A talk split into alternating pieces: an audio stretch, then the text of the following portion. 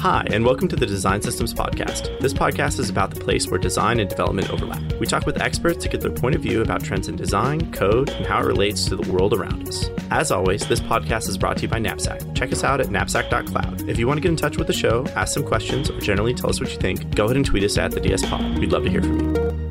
Hey everyone, I'm here with Adam Argyle. He's a Chrome developer advocate that works at Google. He's focused on CSS. He's a member of the working group. Um, this is our second conversation. Adam, so excited to have you back. Thanks for coming, man. Oh, love it here. This is uh, the most thrilling and deep conversations I get in the back of the front. How could I resist? It's just so much fun. So this is our first real like deep cut conversation where Adam and I are going to jam for a couple of hours across some big topics and try to go a little deeper than the normal surface conversation we have. And so uh, we're probably going to get pretty into the weeds in part of this. It's going to be a little more uncut.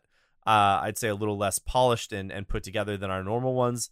Uh, so here's that conversation, warts and all. Um, super stoked. We've got tokens on the menu. We've got the idea of uh, looking at at governance and how we construct things on the menu, and then we've got uh, uh, tools and how uh, tools are are about the creation of a synthetic experience and how that that tooling and our thought process around design systems needs to change so that we're better able to express our design intent and see that reflected in our products. All right, so I think that the best thing to start with when we start to think about tokens is is the age old question, what the heck is a token?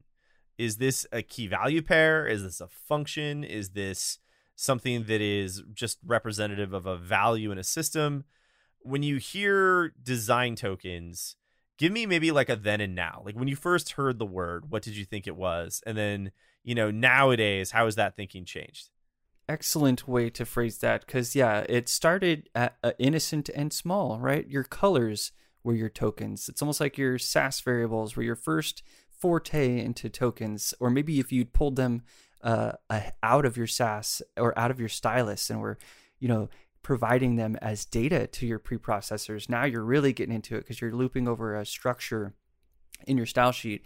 Um, but yeah, in the beginning, it's just a value, I think, was like some sort of const. It was a CSS const that you could pass around, that it was reliable, uh, that it wouldn't change. And that's where it started. But we're sort of at a position now where tokens are uh, rich objects. They could be a list. They could be uh, uh, you know nested, and they have much more properties. And these are ways for them to sort of integrate with other systems.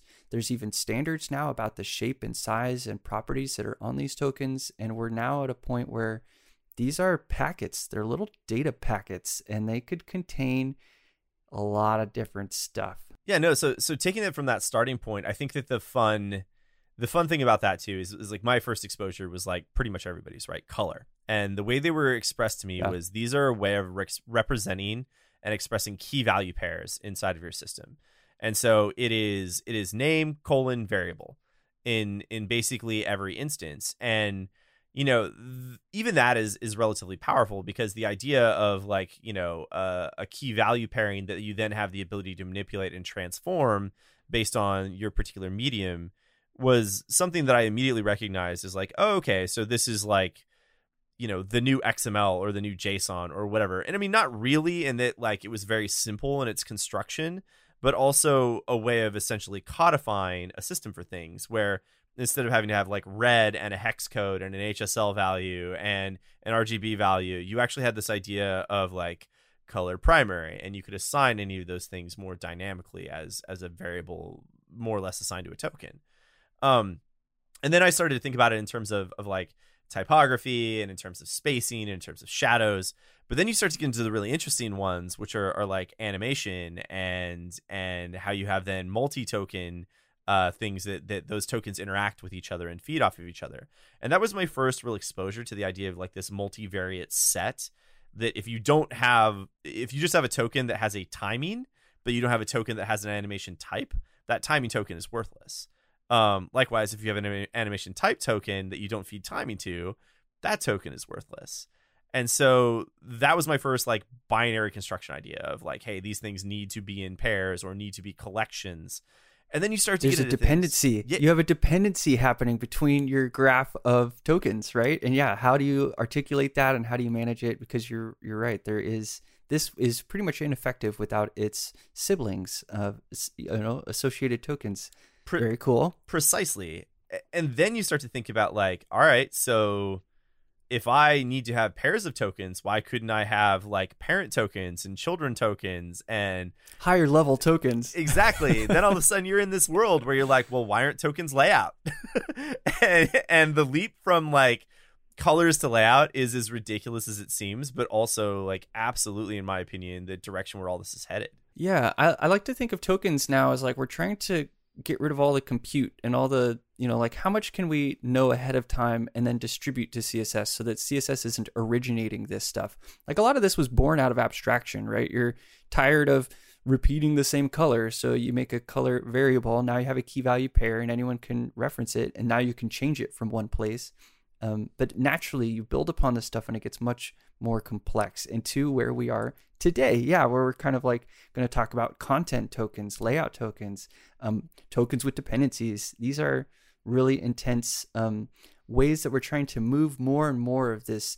Um, who owns the responsibility of these values to somewhere more higher level? Yeah, we are. We're pushing things higher and higher and higher out of our style sheets and more into a system. Yeah, I mean, do you remember the old school like HTML and CSS, like really even before you had like real CSS, where you were basically like, you know, defining in your your paragraph tag like, you know, font face, you know, size, all of that other sorts of stuff. All those things that were basically like properties of your paragraph tag that then got, you know, abstracted up to CSS, which was like absolutely the right call. Like you, you shouldn't be defining styles in your HTML tags. And then like yeah. you know, bumping that up another level now, we have this idea of like now I'm not just defining I'm not just defining CSS for my page or for my element on my page. I'm defining it for my entire ecosystem or my entire product or or some broader scale thing because people have realized like you need to ladder up from HTML elements to styles for a page to styles for a system. Um, and maybe there's styles for product in there in somewhere in between. But this layering of abstraction is important because the things that you're defining now at the top of that pyramid are the baseline definition for everything down below. Yeah and color is a good example because it starts so innocent right? You have a web application and it needs a color. And then what you've articulated there is like well now you have a native android app Okay, so how are you going to share your colors? It's like, well, you have to move them higher. Mm-hmm. The colors have to exist, not in the implementation. They must be raised up. And then as you add more places that your color needs to exist, which could be in print, etc., you need to have a system where you can have one color that then gets uh, you know, sort of child colors tokens created for these different implementation systems, and you distribute them that way. Yeah, and your color all of a sudden went from you know pound CCC as like a light gray right. to now it's defined as something. Uh, maybe it's still pound CCC at the very high level, but when it gets distributed out, it could be you know an XML color, it could be an Objective C color, and you sort of start to distribute. Um, the value in a more specific way to each ecosystem. And, and yeah, it's just so funny how we move from this simple desire and now we're into the a web, right? We went from key value, straightforward, one to one match. You could read it, and now we're in a, a web and a dependency system and a distribution mechanism until we eventually get to our conversation towards the end here about federation and how do you manage uh, who can change that value, right? It becomes really dangerous.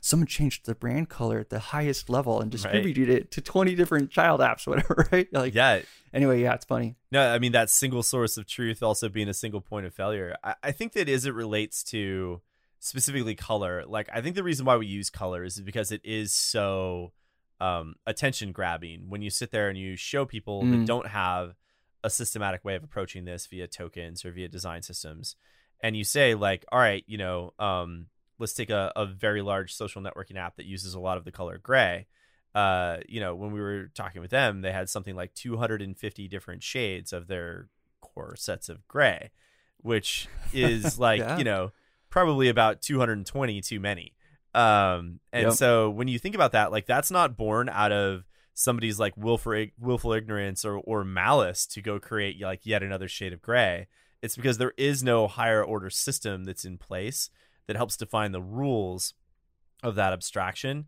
that then filters out to all the other parts of the ecosystem.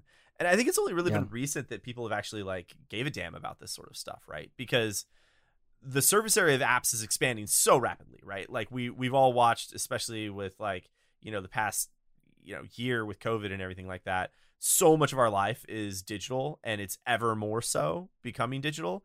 And that surface area that all of a sudden these teams at these enterprises have to manage has grown so rapidly, but those teams haven't grown in size to match. And so, you know, whereas it might not have been that big of a deal to go refactor 270 Shades of Grey four years ago, that's now a big problem because that's across like ecosystems of millions or billions of users that have a, a, huge amount of localization, a huge amount of diversity, a huge amount of just like implications for that change.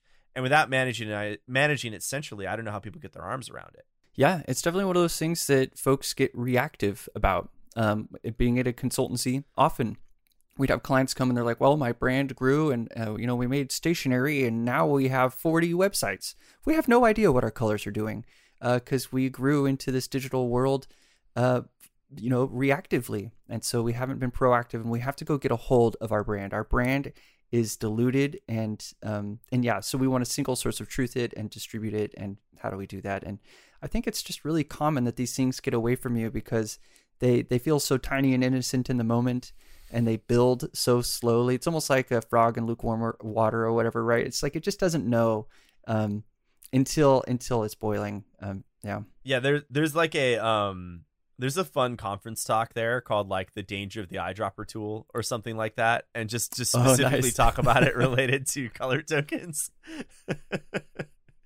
um, but uh, kind of the thing I want to move this towards is is thinking about like so I think that we can all agree that that tokens have moved beyond just key value pairs and they're now into mm-hmm. functions and objects and these sort of multivariate structures. You know, that's an exciting landscape because like I said, like tokens is layout as a possible thing, right? You could basically say like let yeah. me go define regions on a page, let me go define content, let me go define localization. Um, all of these things are enabled by this idea of this network view of this abstraction and I really kind of want to hear from you, like what you've seen come out of this, because this is as back end as the, of the front end as it gets. Is is this idea that we're defining a bunch of different base level functions for for how we think about the visual layout of our site, and, and I mean even beyond the visual side. Um, where do you see this going?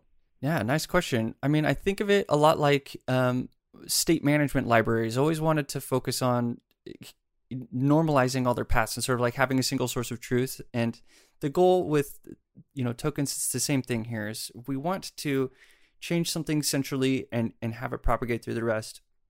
Um, let's see what I, I got lost in the question thinking about my answer and yeah no so so basically like all right so we've got you know this idea of tokens as functions tokens as as these multivariate objects um like yeah. what gets enabled by this? I mean th- this is the back end of the front end so where does this all go? Got it yes okay so this is the most hardcore back of the front right? It's so back of the front it has no front right. right? And you are supporting all of the fronts and i think that's what this future is trying to do here is it's um, you know, we started by moving to the back of the front of the front, right? The front of the front and the back of the front, and we were doing a lot of the same work of. Whoa, whoa, so, whoa, whoa, whoa! You're gonna have to slow down through that part because you lost you lost me on that one. Right. Okay. So we got the front of the front, which is someone that might not. Um, they're going to be grabbing the values, maybe not even grabbing the values from this uh, token system. So, like, let's say someone wants to build a new login page and they need to know the colors of the backgrounds of the various services, like the card and stuff. The front of the front user is going to go consume, or the front of the front developer is going to consume these values. And the back of the front developer is going to go make sure that those values are easy to consume by the front end developer. And so that's the front of the front and the back of the front. And what I mean is that was where we started. It was the relationship was very much at runtime in the browser. And we're moving this uh, work into a service, into an API. And by again going higher level, what we're now able to support is multiple platforms sharing these tokens in their own contextual ways that they need to. And I, I kind of think of it like we're moving all of the compute stuff, which is computing colors, computing, it's like all your consts. You're moving all your consts into an API, into like a data mm-hmm. mesh and then you're just allowing n number of views to grab those values and compose. And so it's kind of like what functional programming is trying to do, where they take a lot of the compute functions and they try to just make these small compute functions that are pure. I think that's what a design system is trying to do. It's trying to move all that stuff higher level, make it pure so that it's just a computation, and then let all the orchestration and all the composition, all the really complex stuff actually goes back into the front end system sort of more purely. So you're separating them out and allowing them to move more quickly and to scale better um, by just again moving that into a higher level space into an API. Uh, yeah, that it does get a little mixed up, but I think I answered the question there. No, totally. I think that that um, you know, it's the uh, my my favorite like kind of cringy dev joke is is you know two front end developers walk into a bar and they have nothing to talk about. Right. Um, like it is like the idea that that we're defining all of these like very low level functions that are very pure, as you say, um, that are then used as as constructors for much bigger and better things at an implementation level. I think that that's really fascinating because now what you're talking about is you're talking about like, um, you know, things that you can also develop more lower level capability around, like like uh, adaptive color comes to mind, right? And so, do I really need that front of the front end person if my back of the front end is using adaptive color to to automatically understand based on color context what color rules should apply to any one element on my page. Um, uh, it becomes a really interesting frontier where, like, and, and like, look, you know, we're pushing a couple of years out here, right? I know like exactly two people really using adaptive color, but uh, if you think about that, that's a really interesting, powerful ecosystem, right? Like, if what's setting my colors is very back end API driven process, could I apply machine learning to that? Could I apply any number of other things to that to basically start to have it make a lot of these decisions for me? Nice. Uh, that would be really fun to see, um, especially since it's centralized. You could see the compute patterns. There's probably uh, patterns in your dependency graph you could go learn from, and yeah, there's probably analysis that you could do and all sorts of stuff. Yeah. I, I love like your analogy also to like you know um, all the wonderful stuff that XState gives us around like like the the graphs and the flow charts and all this other things like that. Like I would love to see that sort of similarly expressed for design tokens in more advanced situations because I think it would look relatively similar to like uh, uh how you track a, a state machine um because you are talking about not state per se but in essence with with a bunch of these lower level tokens. Yeah, absolutely. And I think what lends itself nice too is that um, you know a lot of the brands or businesses that have design system issues it's because they're really big like when you're small you don't tend to have the need to distribute a bunch of colors amongst a whole bunch of people and sort of centralize it. And we have these really big uh, teams and big products. Uh, you've already mentioned like design systems are best when they need to fulfill multiple front ends front ends mm-hmm. or multiple environments. Multi just like right there's like a multiplier effect here. There's multiple interested things. Um, and I think that's important to think about that with the graph, there is always going to be, at least the goal is to centralize everything to the top and start to distribute things down to all the children products. And those child products, and, and this is why I like the graph, could definitely fork the color and be like, okay, yep. we are a yep. sub brand, right? We are this is again like inheritance, right? You I would say call super. No, I would say it's an system. imperative. It's an imperative that they be able to fork it. Yeah, it is imperative, right? Because that's really what every child brand is or child product is going to want to do is like, hey, yes, we want to look like we're in the family, but we we don't want to look like we're all wearing khakis and t-shirts. Like we want to have some uniqueness to us like when you look at the family, right? So yeah, you got to be able to fork. And I think eventually we need a system that shows us this where it's almost like a Git you need a visual representation of all these different child design systems that are inheriting you and you know who are you going to impact when you make a change like it's just a big graph man i love anyway graphs are fun the the pajamagram uh, uh, style of mapping out design systems. I love it. You want to look like you're in the family but you want to have your own unique pajamas. Yep. Um no, so so if you think about where that comes from, you're absolutely right that like these systems thrive when there's a lot of complexity to manage because that's what this is all about is trying to figure out how to like abstract away some of that complexity that can then get get managed at that lowest level. And we have I think, you know, for better for worse, like our audience, we predominantly target the people that are actually managing those design systems. But if you think about like what this relates to for your developer just consuming the design system on any old app that is is in that design system ecosystem, it's important for them to understand how they're able to affect change inside of their own product, right? Like sure there's this systems based view that's out there, but if I'm if I'm a part of ABC Corp and my app is is uh you know one of many. How is that that developer in that app do i make sure that that color override goes through that right chain in that dependency graph to give me an effective change for the color i want to to have in my app? Yeah. Um and that's a place that like design systems have not been great yet. And i feel like it's very important to understand that like we are designing tools for ourselves predominantly right now. As a design systems team, we're di- designing tools that help us manage that abstraction. But when you actually go and consume that abstraction, either that as a, a localization or that as an individual app, or um, you know, possibly that as as in another device, uh, you we need to start creating tools for those people too to understand how the changes that they're trying to get into their own application flow through a system like this. Absolutely. You know what I really love about this observation is just a couple things. Like abstraction is always so attractive and feels so good. And I'm just going to run you through an abstraction that happened in our kitchen recently and how it negatively affected everyone. okay, I love this. Let's do it. okay, right? Like one person gets a, an idea that everything's messy and needs to be centralized and get moved, or everything needs a new location. Okay, so some person goes and thinks about it really deeply and thoughtfully and maybe even labels everything and puts it all away into a new place. Okay, now all the other people come in to make something in the kitchen and sure, maybe it's all in a new spot, but they don't know where it is. And there's mm-hmm. like a new learning. Like, okay, every time you abstract, you actually make the distance from the desire and the way you get there one step further. So the more that you abstract, the further you actually take someone away from the thing. And so, yeah, I love what you're saying here, which is okay, let's say we had a sick design system. Developer A sits down, needs to pick a color for the input. Oh, snap. What do they have to do? Open up a design document on a website somewhere, right, scroll right. through 20 pages just to find the color that ended up being XKY12. I don't know, something funky.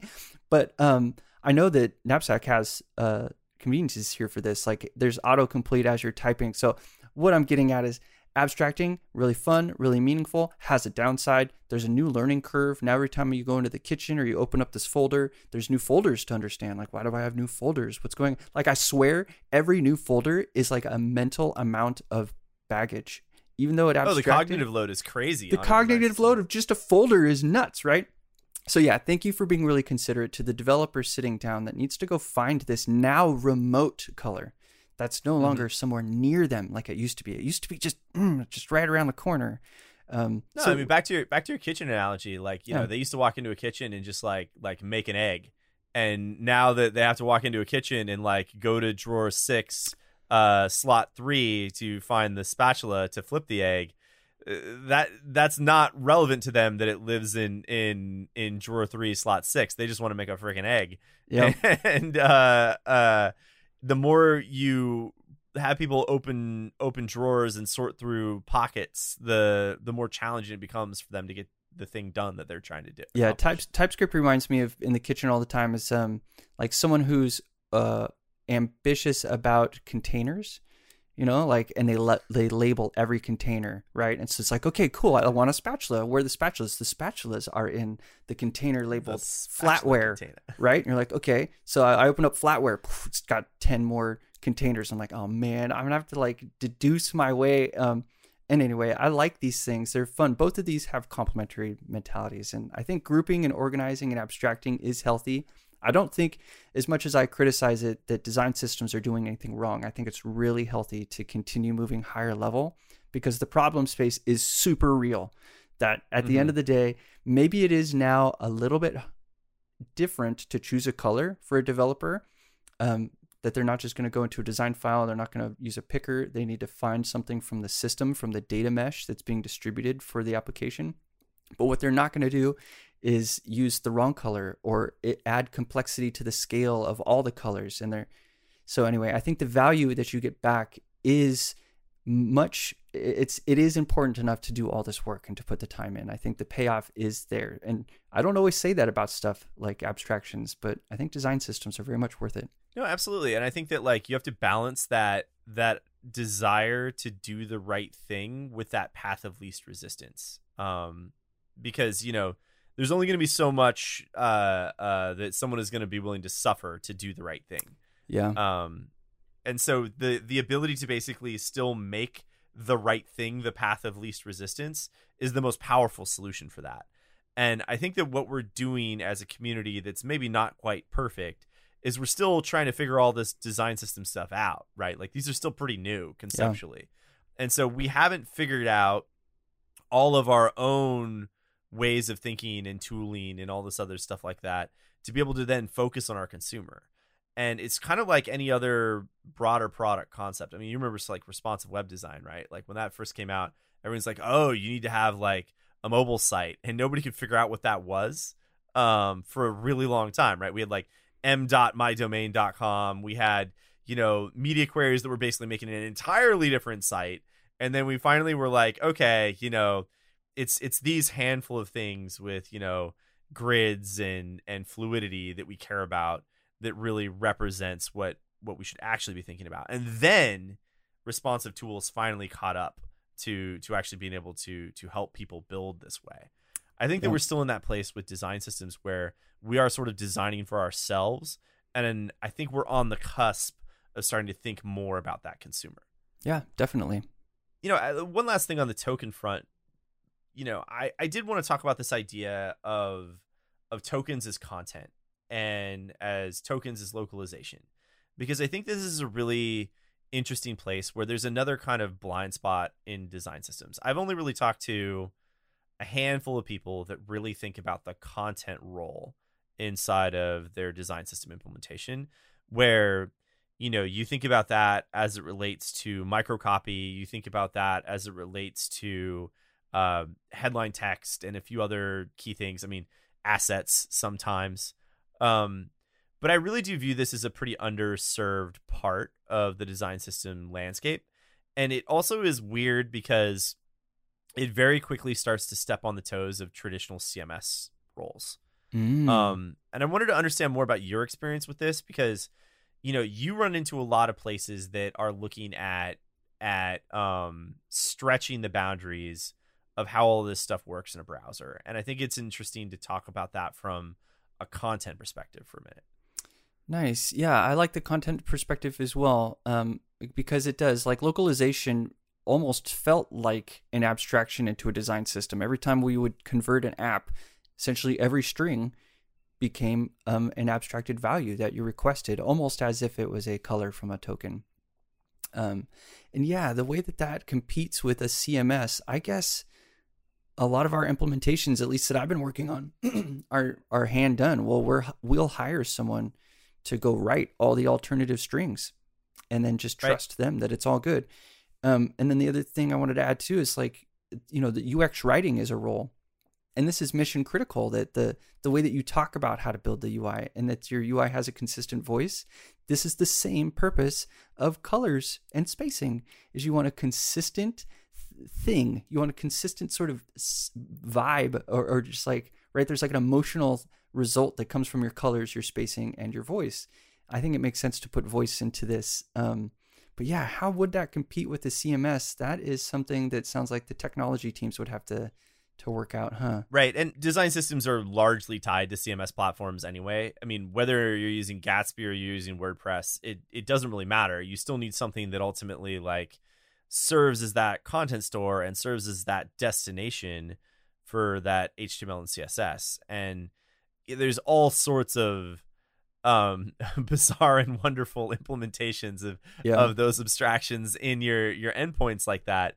But when it comes to content specifically, the design system has been traditionally I don't know if we have traditions being, you know, a, a younger concept. Um has traditionally been like pretty hands off, right? Like, oh, yo, if that's text on a page, like you all it, you all manage that. Like, yeah. it's not my role. Um, my role is is is tokens and components, and the most of my get to is like your brand slogan is like somewhere right. found in there. Yeah. so when you think about that application of voice and tone and all of these other ways of thinking about how tokens apply to values, apply to principles, apply to all of these things that at a pretty low level inside of the content structure, I, I wonder what an implementation looks like. Yeah. And this reminds me of, again, like, yeah, functional programming. Like, what happens when all of your pure functions are done? You know, all the computation of your application is ready to go. What's next? And that's where you start to create these. You, you compose and orchestrate and you and you start to create the relationships between these that are unique for that user goal.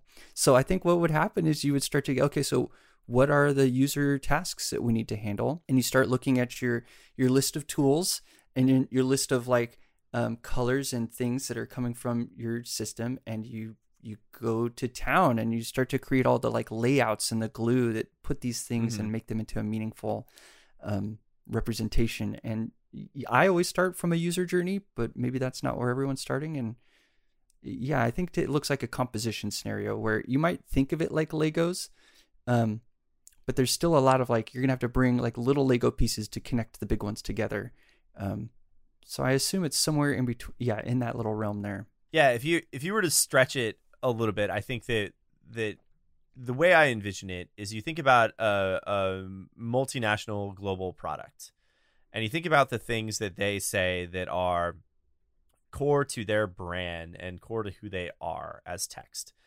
Sure, slogans in there. I think that um, you know, baseline product description, like some micro copy is in there. Um, but all of that ultimately adds up to dozens and dozens of things yeah. that are sort of like the way that we use words or use imagery or use uh, audio or video to deliver our message. So all the different content mediums, when you have those baseline ideas of what those are, and then what you can do is you could put them into a localization context where like, you know, uh, websites in Vietnam or websites in Japan or websites in Saudi Arabia look very different than websites in the United States. And so would it be possible to have some some higher order token that was governing the way that the website appeared in Japan relative to the way that the website appeared in the United States? that still includes that same copy and that same microcopy localized in Japanese. Yeah. But also then applies a different aesthetic to the overall brand. Yeah, I think what that does is it makes the front end developers or just the team that's building interfaces um, need to know less. Like it's been annoying for many years. It's like, okay, marketing team, I need keywords for my page. I also need a description in the metadata. Oh, by the way, you forgot this. But and it's like as a front end developer, I was like, bombarded with implementation details that I really shouldn't have to deal with, like little text edits in the intro paragraph, or oh, everyone wants to bike shed over the heading copy. Like in this world where everything's a token, the front end developer references a value and walks away. They're like, I don't care what the color is. I also don't care what we say here. I care that whatever it says can have a nice layout. So I'll make sure I pick the right layout. It can handle a variation of, of copy, um, right? So they get to make these like, I guess, higher level decisions because they've they've taken all the really low level values and pushed them so far up the chain and even into a place where the right person can go make the change and it just trickles down.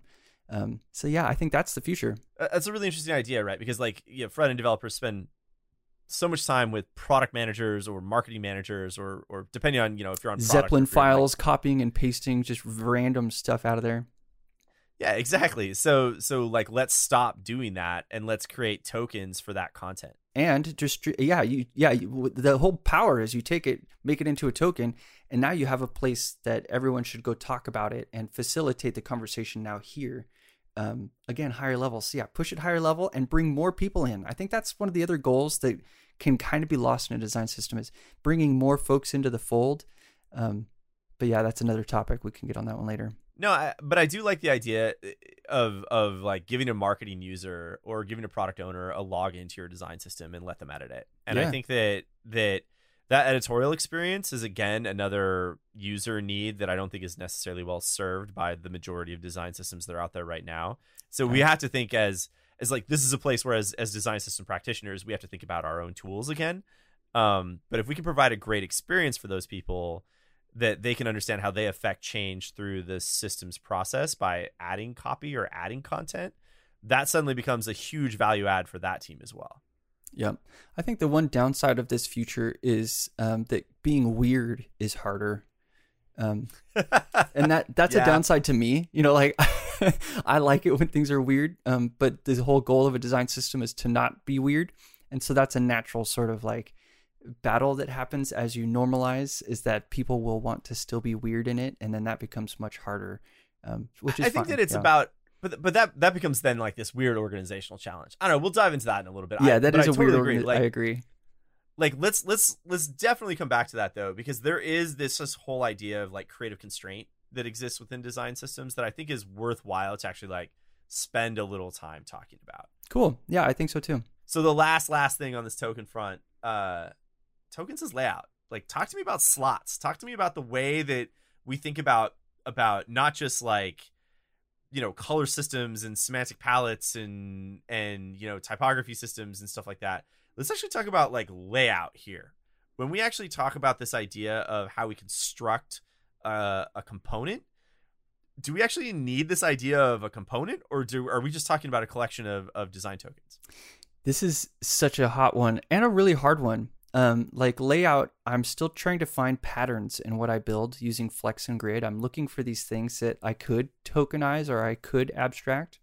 Because most of the layout work that I've seen get put into a design system becomes very, um, uh, well, and naturally very opinionated.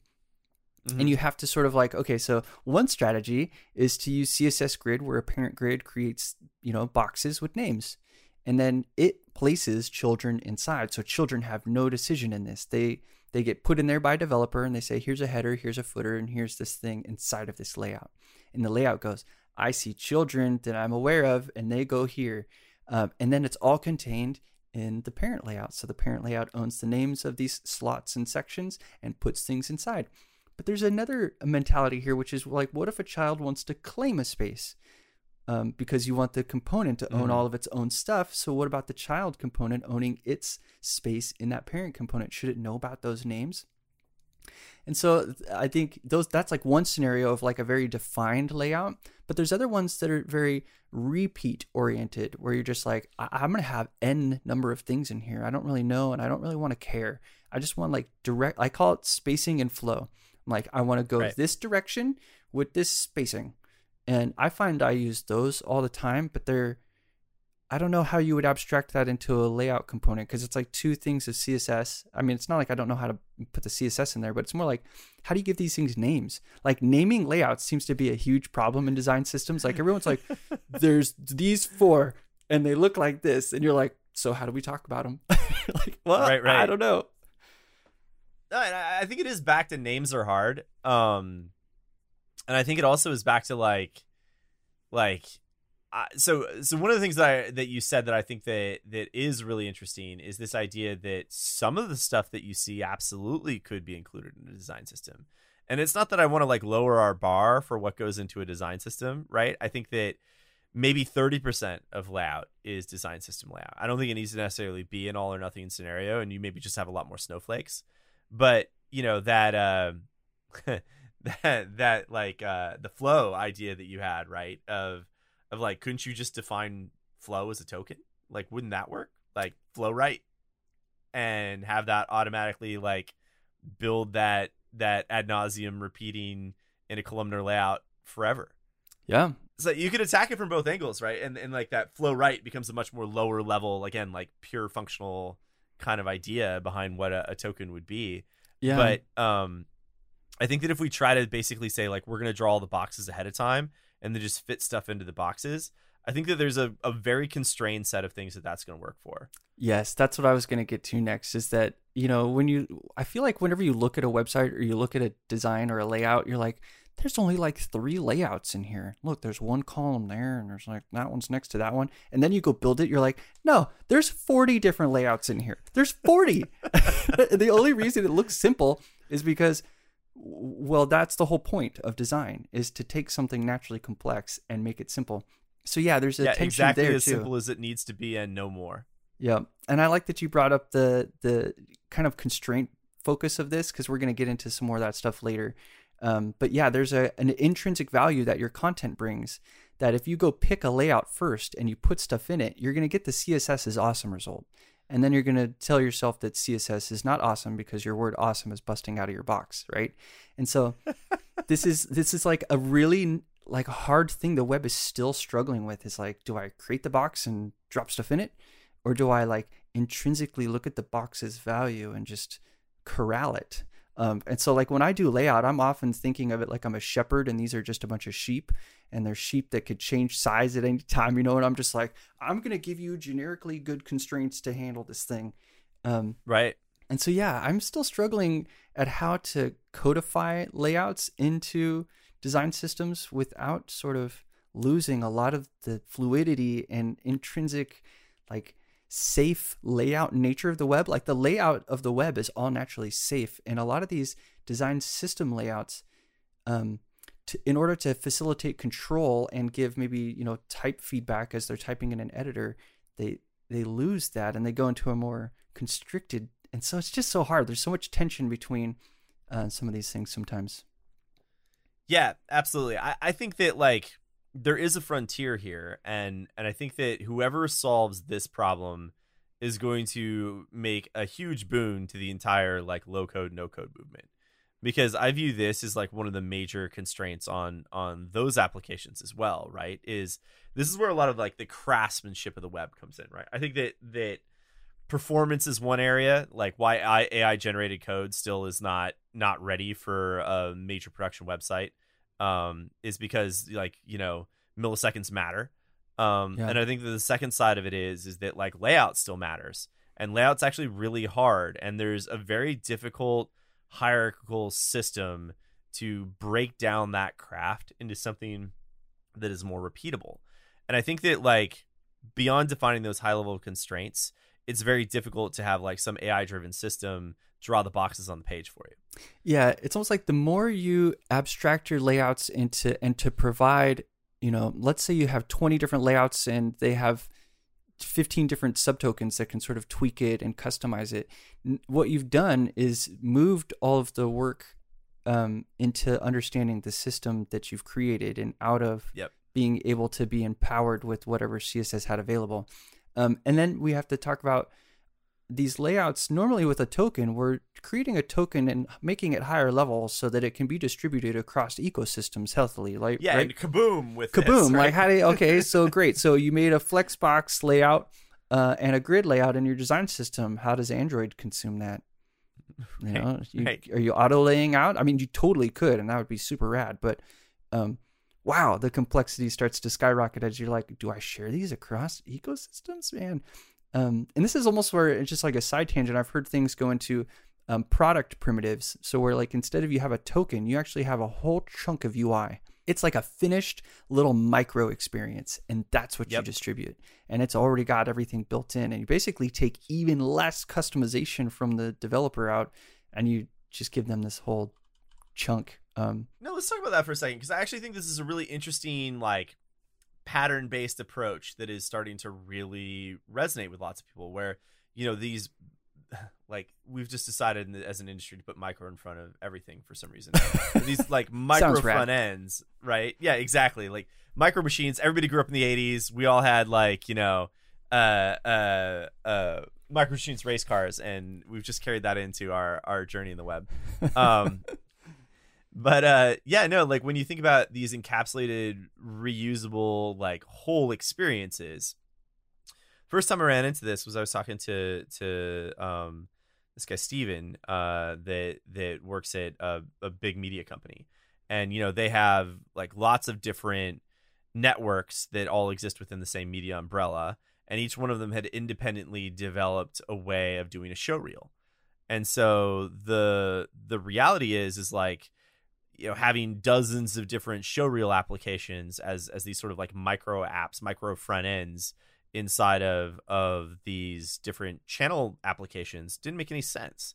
It made sense for them as a company to build this front end that could then be reusable across any experience that that actually like delivers the whole damn thing right? Like it is not just like here's some components that you can remix and mix together. This is your showreel experience go drop this where you want to in your in your app experience. Yep. And what's really crucial about that is acknowledging what is your app's value? Like what is your product good at?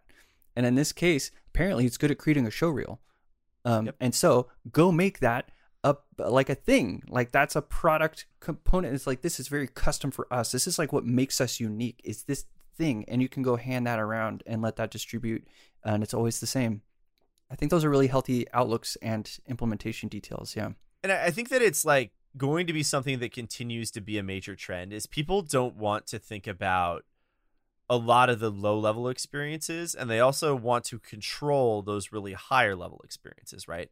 Yep. People probably don't need to rebuild a reset password flow. I was just gonna say auth auth is a perfect one. Like no one wants. Okay, hey, I've got the design system. I have inputs and colors and cards. you're like, oh yeah, well hey. thanks. A week later, I'll have a login form. Great. Uh, as opposed to let's just go get the login component and it will pop over in a modal, does everything it needs to, and writes a cookie or a session thing, and poof, it's out of your way. Right? It's like a service. It makes the component into a service. It's really cool. Exactly. Yeah, no, this is actually a really interesting place because yeah, I think I think login auth is is absolutely because like nobody in their right mind ever really wants to write another login system. Yet how many um, like unique bespoke login pages have you been to? You're just like, ah, some developer did it again. yeah, and I'm convinced that that uh, people only like writing 404 pages because they like to be weird in a context that not many users should ever see.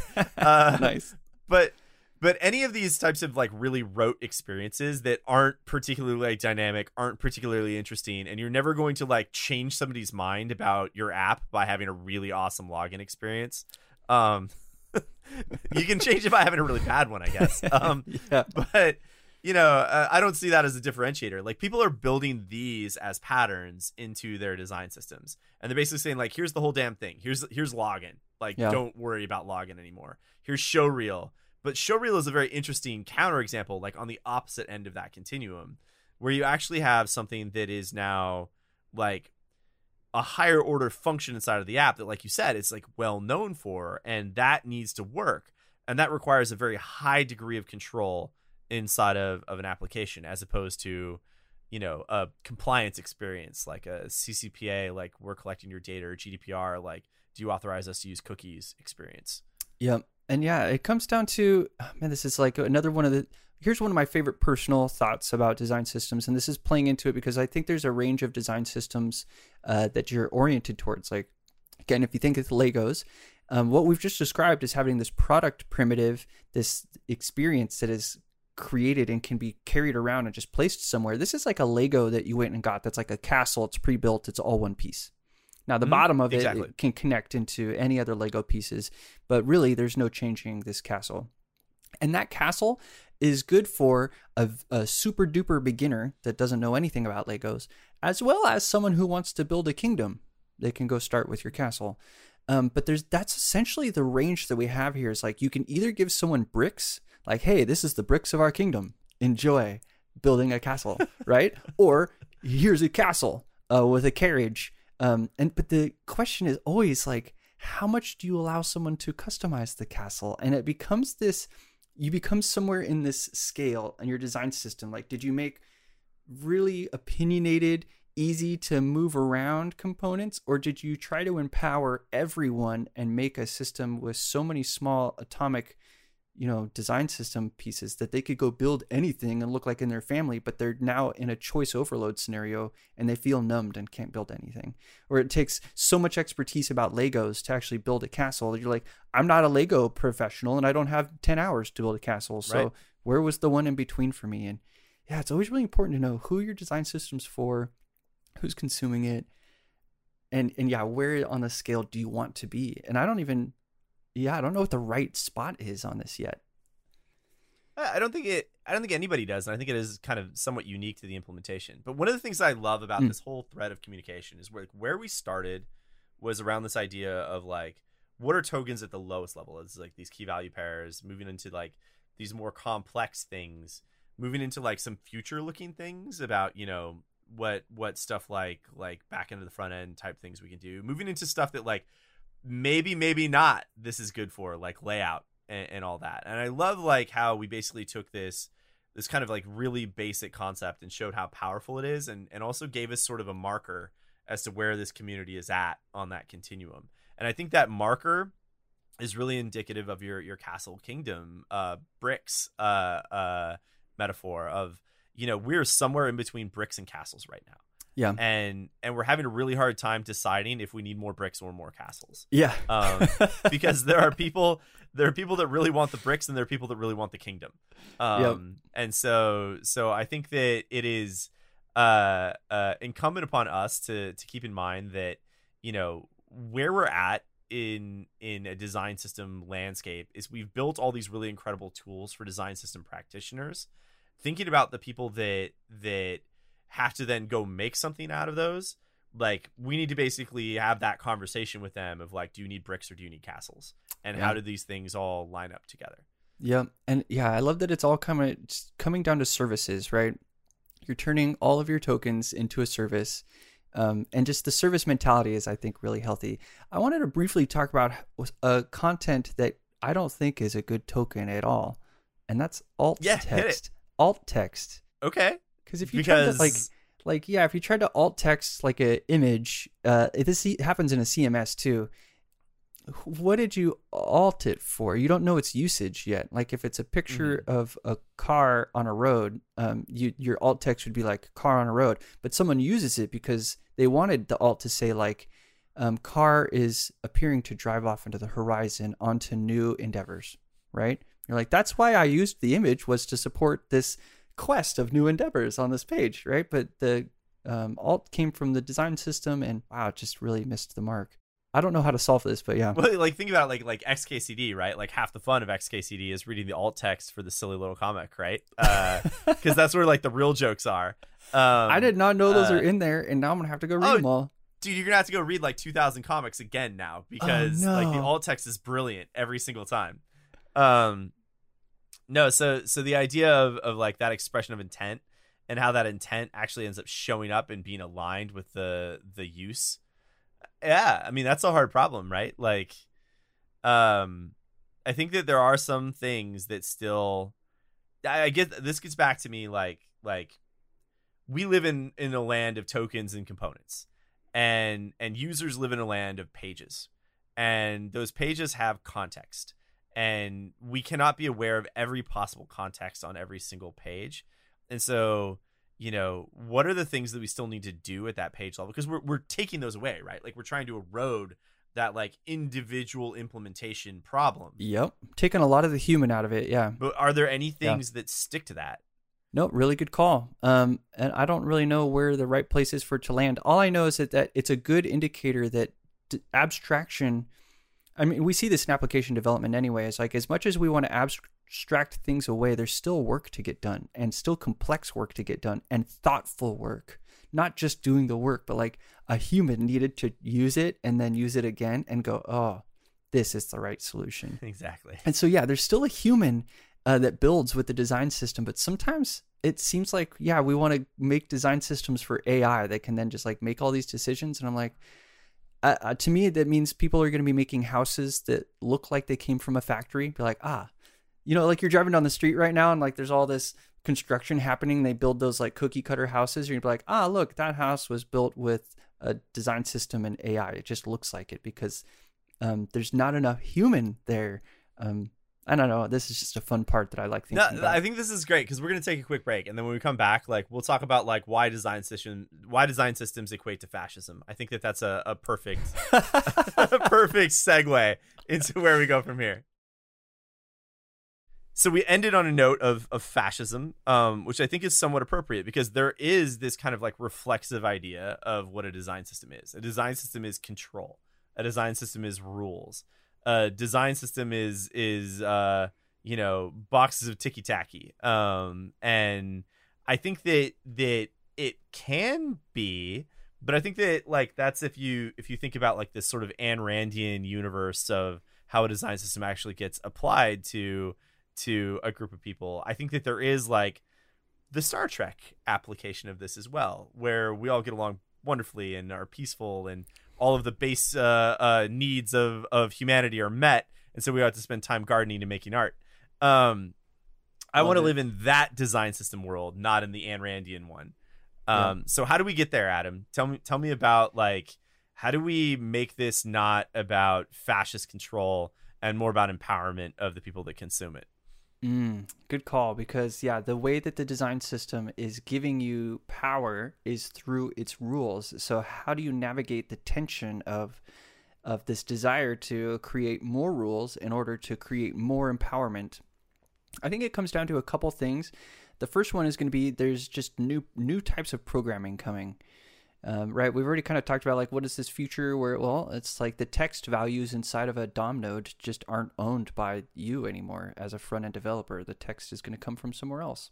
And as we move into this future where everything's abstracted and everything is, um, let's see the uh, uh, the original question. I keep like losing sight of original questions as I try to weave and come back. Um, yeah. So how do we how do we push back against fascism and make it so that design systems are empowering? How do we all live in Star Trek and not uh uh Mad Max? Right. Yeah. This is like how do I write within TypeScript but not feel like my arms are in um that are tied behind my back. I think it, so. Yeah, it comes down to you gotta. There's a new type of programming, and there's going to be a mentality shift. I think you just have to be open minded. Like I think some of the best artists in the world um, find massively impressive creative ways to express within side of constrained systems.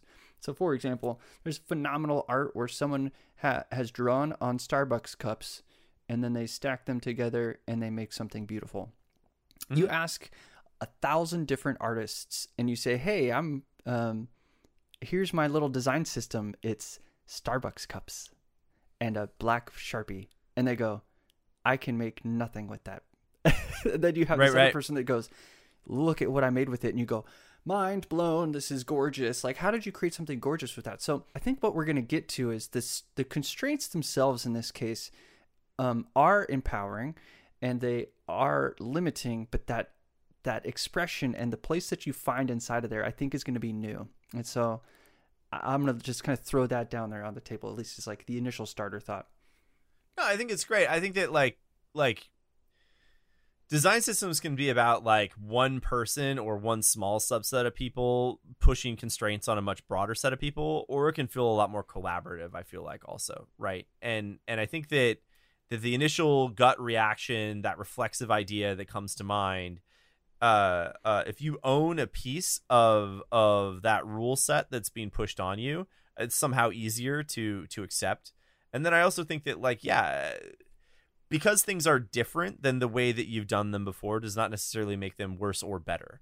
It just makes them different. And so people do need to to think about like what a new canvas looks like, what a new set of tooling looks like, what a new way of thinking about about design looks like.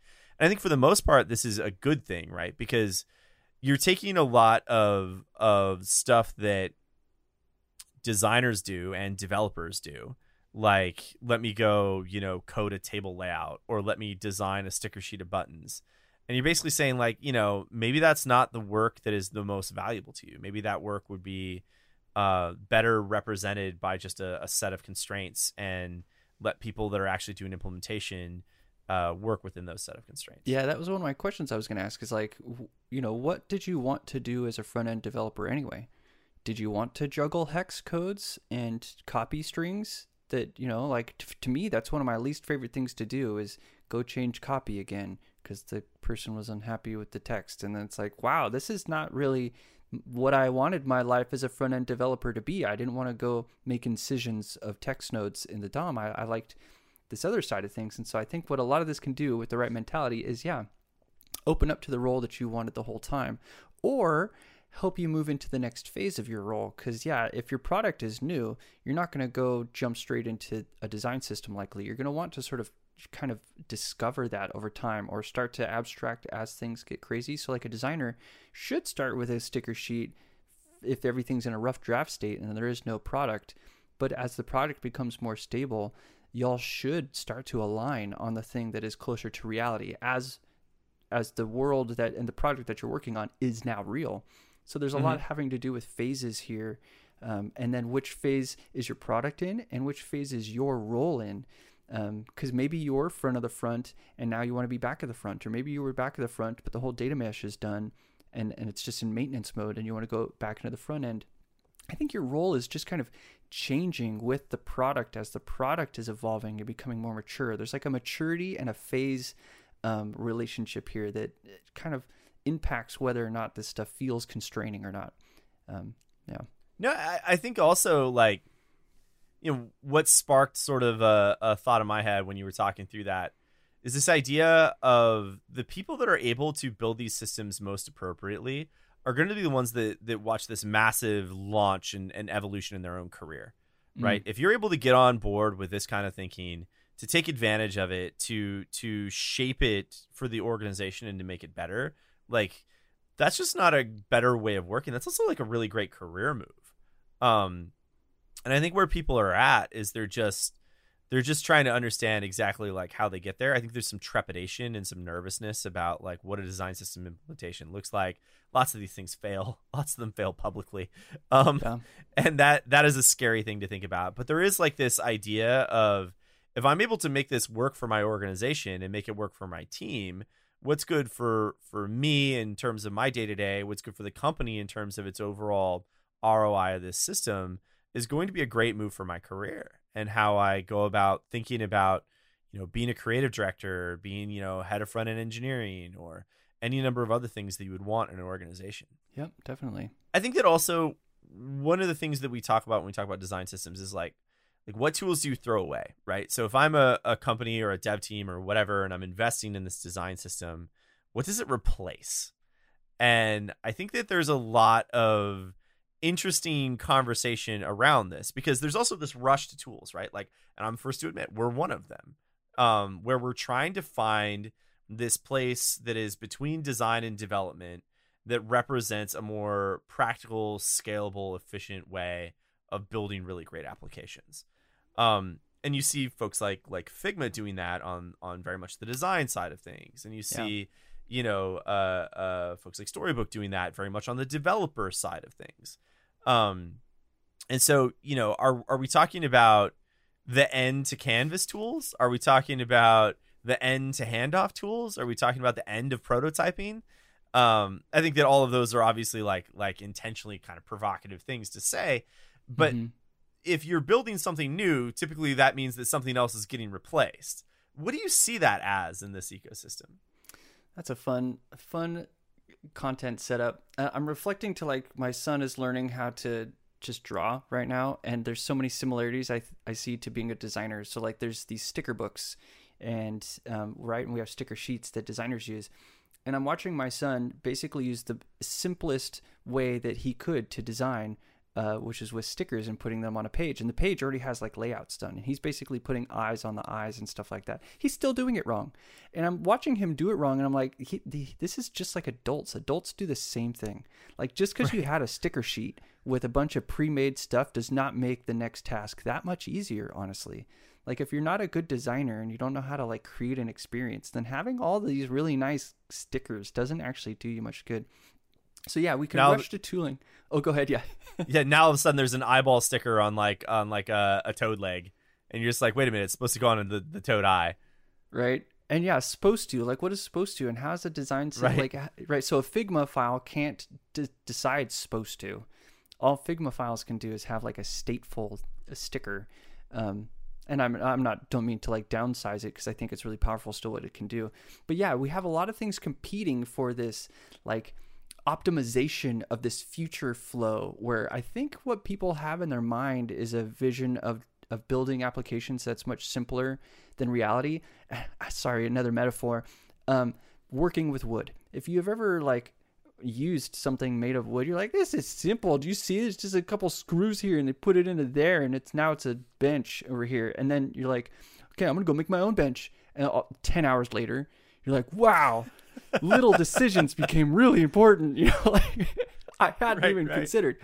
And I think that like design systems and tooling have this mentality where like it's so easy to write a marketing page that's like and much better. Look at this workflow and has like one kind of key thing. Um, but it doesn't necessarily it creates new jobs and new trade-offs and new things. And so that's like all of this stuff is new and doesn't necessarily uh, always make your work less. Sometimes, okay, so here's something about a design system. I think design systems, in a lot of ways, create more work um, in an effort to reduce work, um, mm. which is a natural tension. So again, lots of tensions. I like looking at tensions. I think they're fun. I remember when we first met. That was that was basically your opener to me, and I was like, "Ugh, I'm gonna talk to this guy for two hours about." and then it got into Kubernetes. Um, yeah.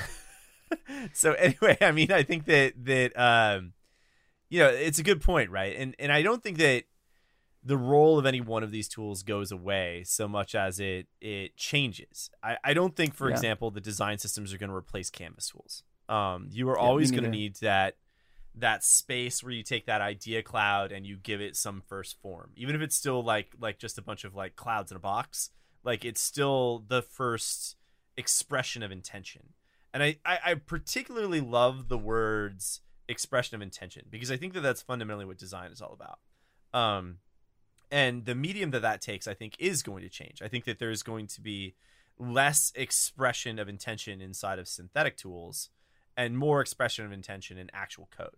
Now, whether or not that ends up being production code, I think that that is is um, remains to be seen. But I think that what you're going to see is you're going to see stuff come out of a Figma style landscape or a, a Canvas tool style landscape into a medium that it's destined for much more rapidly because that's where you're actually going to be able to take advantage of the work that you've done in a design system to then assemble an application. Yeah, As much as we want to think that the expressive box, you know, canvas art layout is going to go away or that prototyping is gone, I think that it's again rooted in this assumption that things are easy. Um, I, I've been thinking about this recently. Kind of like the example with the wood is like things are only as complex as the amount of layers you've taught yourself to see.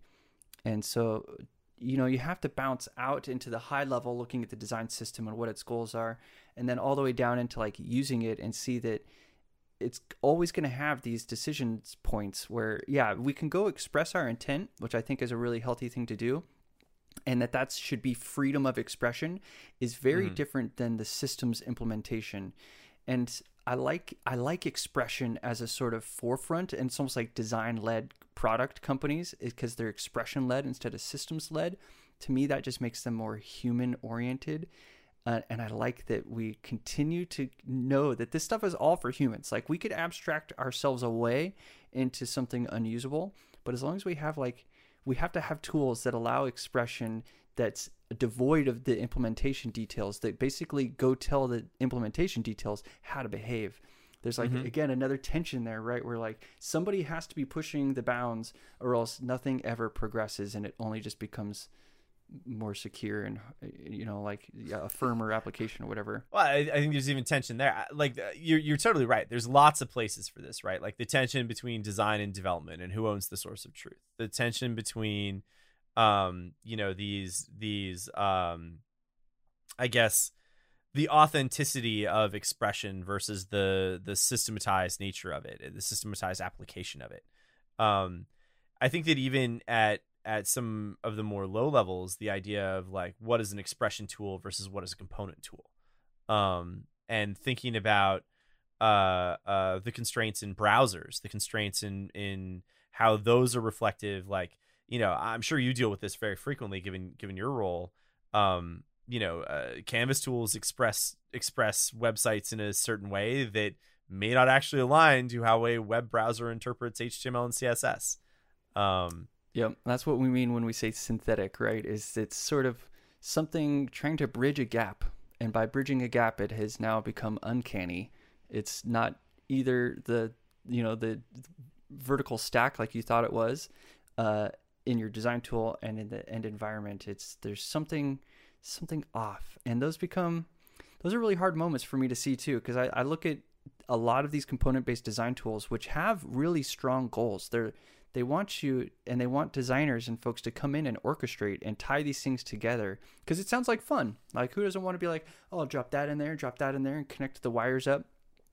But that design task is so dramatically different than the one with stickers.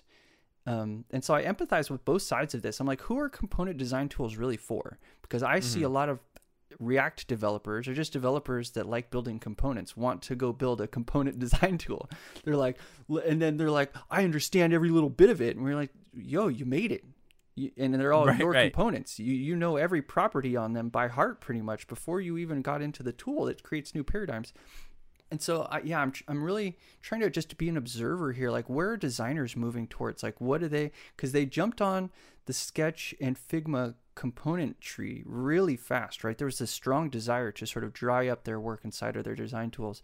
But the more that they do systems work, it's like the most systems work I've seen anyone do is in Axure in terms of like designers. Designers would spend so much time building Axure prototypes or Framer prototypes, like original Framer. But not since then. I've almost seen an incline in, in component tools that could do all this stuff and a decline in designers caring. Like, and I'm just trying to soak it up. Like, what did we do wrong? Um, because the goal was to give designers more stuff to work with and yet they they're not there. They're like pushed out. I don't know. Yeah, I, I think there's like a again kind of back to that tension and that wrestling for control. And um, it was funny when we were first like before we were Knapsack, when we were still an agency. Um, one of the early conversations I had with my co-founder was like, okay, so so like we're a, a company that builds big custom design systems for large enterprises. Like what are the things that we're going to face that are going to be the hardest challenges? And he said, like point blank, the thing that I see being super, super difficult here is explaining to organization who's, who controls their, your DOM. Like, is that like wrestling of control between design and development something that is ultimately going to lead to better collaboration? Or is it just going to lead to like this resistance and conflict? And whenever you talk about design systems like the the implication is synonymous like it is now both design and development i think that that's pretty established science at this point but who ultimately controls the changes to that design system is i think still this dichotomy that hasn't quite reached like a state of harmony around organizations and you know we're bleeding into the governance conversation a little bit here but the idea of of if I'm a designer, am I the one that controls our palette for for our application, or do the developers control that? And that's a very simple but very pointed question that drives at exactly this tension. Because I think that if you asked a head of design, they would say like, absolutely, I do. But I think if you asked like a, a senior front end engineer, they would be like, absolutely, I do. Yeah.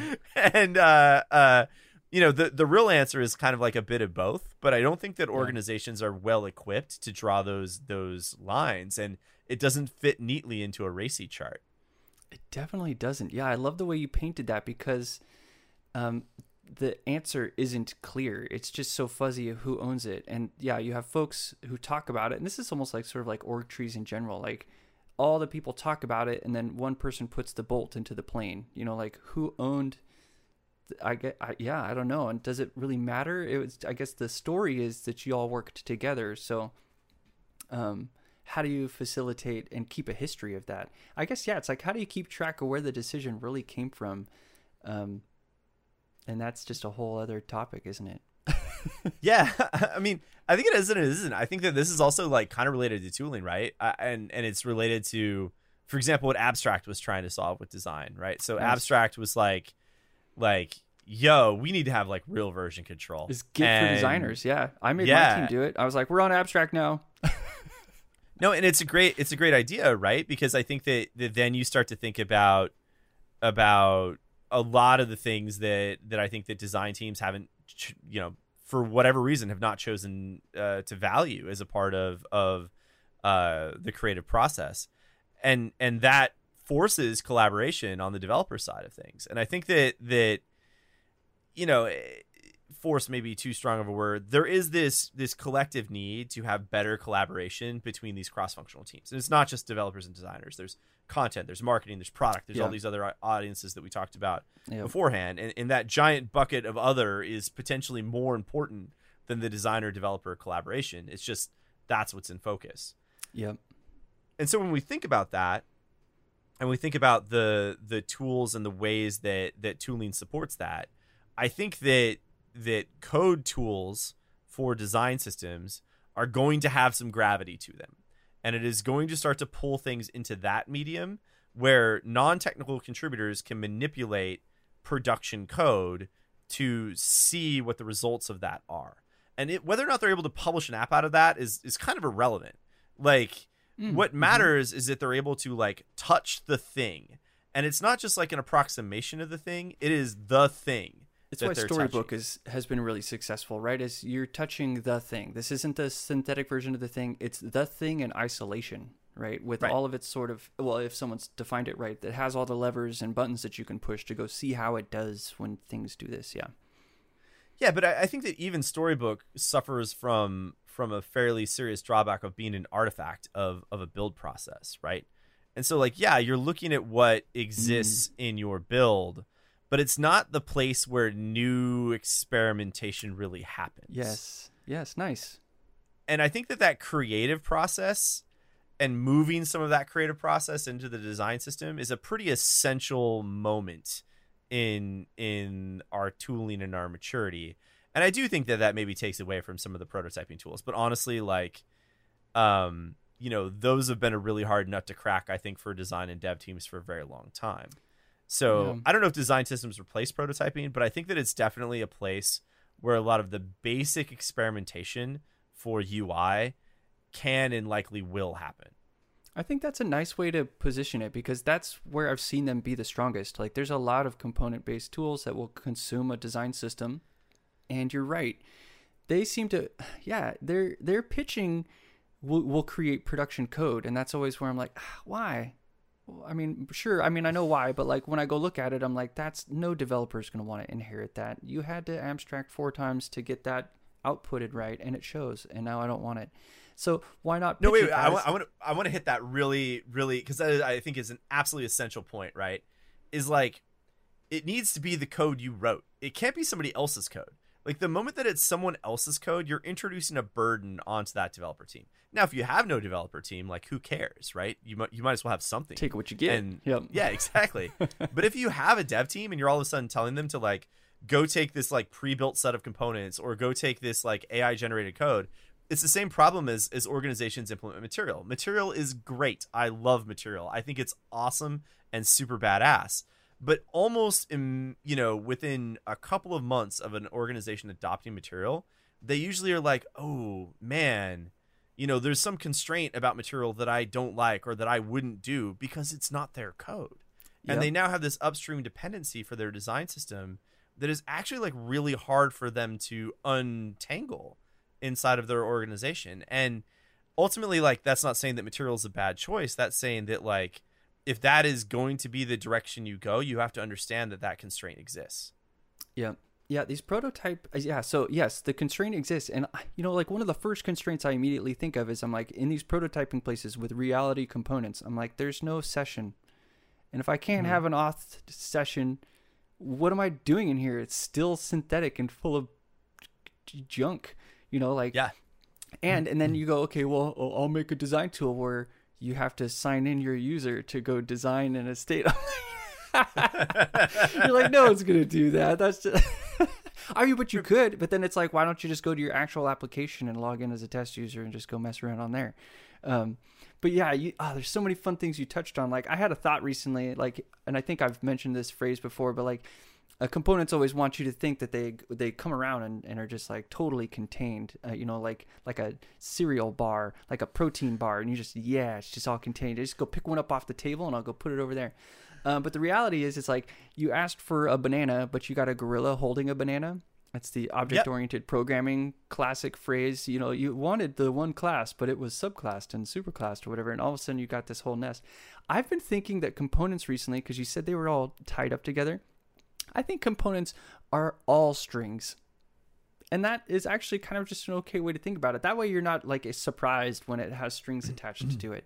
And that's something that these design tools can't or shouldn't expose is and that's what the implementation details are for is the exactly. implementation details are to go codify all the strings because there's so many and they're really annoying they're really annoying strings to manage, yeah, and you shouldn't. And, and I think like this is like a, a huge shortcoming, right? Uh, and it was the the same same people bitched and moaned about this with with Twitter Bootstrap as they do with with uh, Tailwind today, right? That like, you know, you have this idea of I want to have a framework for a thing, and I grab that framework and I get the good with the bad. I, I like I get that banana, but there's that gorilla standing there, right? And like, what am I gonna do with the gorilla now? Um, and unless you're willing to go through the complexity of like ever more advanced dependency management, ever crazier Webpack configs, uh, yeah. uh, ever crazier per component version management, um, you know, you start to to create a new kind of fragmentation that is potentially just as bad or worse as the old kind of fragmentation you were trying to solve. Yep. Yep. And yeah, design tools, I think you're right. They're best leaning more into prototyping and just be like get it closer to the metal. Use yep. your comp- use what your developers have built instead of what y'all have built internally in your design tool. And so eh, that way it's sort of more innocent. And it also comes back to what I think designers like to do, which is be expressive. Developers like building systems and designers like being expressive. And I think that's why a lot of these component based tools fail is because they're so systems oriented. You just lock up a designer so fast. And they're like, I just wanted to go express my taste right? I have a taste and I and I mm-hmm. want to go see if I can do it in your tool. And they're like, I spent 20 minutes, I got none of my taste out. So I'm just not going to come back to your tool. And yeah, focusing on it and just dropping it down is a really good idea. I wish more tools would just be like, we're a prototyping component tool. We're not going to output code and claim all this other extraordinary stuff. Um, and keeping it simple could be really, really nice. Anyway, good call. Yeah, I mean, there's a little bit of an elegance to it, I think, where you know the the upstream of your design system i feel like we're starting to to develop this notion of the things that are upstream of the design system should be stuff like design tools like content like marketing uh, copy like all of those sorts of things should be the inputs into your your design system and that data should reside in a place that can populate your components even if it's just sample data.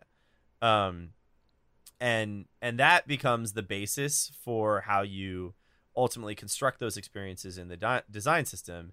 And then the output of that system is is either uh, a package which i think has its own set of shortcomings that are, similar to that you know banana gorilla analogy or mm-hmm. it becomes an api call that you make yeah. at build time and that and that api is returning to a much more specific thing like I could get my banana, I could get my banana peel, I could get a banana split, I could yeah, get exactly. a banana smoothie. um, I could get a banana smoothie delivered by a gorilla. Right. I think you're touching on kind of like where this future could be then is because right we were like kind of confused. Oh, I was confused earlier. Like, how do you facilitate you know delivering a castle and bricks? And maybe this is how it is: is your castles are being in a prototyping state. You have a prototyping tool for designers. And so your design system is consuming the API there. So all of the little bricks are getting built ahead of time for a certain set of users. And then another set of users get to comp- like get to consume those to build the end application. So it's almost like by making this design system uh, and you're putting these higher level, you're empowering many different types of users to use these in many different ways. It's like, yeah, your design system should be your consts Mm-hmm. Anything mm-hmm. that's a constant that isn't going to change or that you can easily compute, and then it um, should get tucked up into there, and it starts to empower these different expressive environments. One is a systems expression, and one is just a sort of like. So okay, so how do we go next step then? Is like, what if a designer is in one of these tools?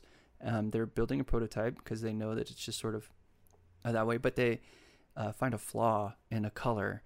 Um, could that tool push that up somehow and make that easy so that there could be like I mean, why why couldn't it, right? Like if you yeah. have this idea of of what a color is as a token and and that's something that is a revisionable versionable piece of code, you can build a GUI that allows you to to edit or change that in some some simple way and then push that through whatever review and governance process you want in the background to make that change go live. Yeah, it's just an API, huh? Well, and then you have Knapsack, so you could just have designers log into Knapsack and go, you know, nip it at the source, right?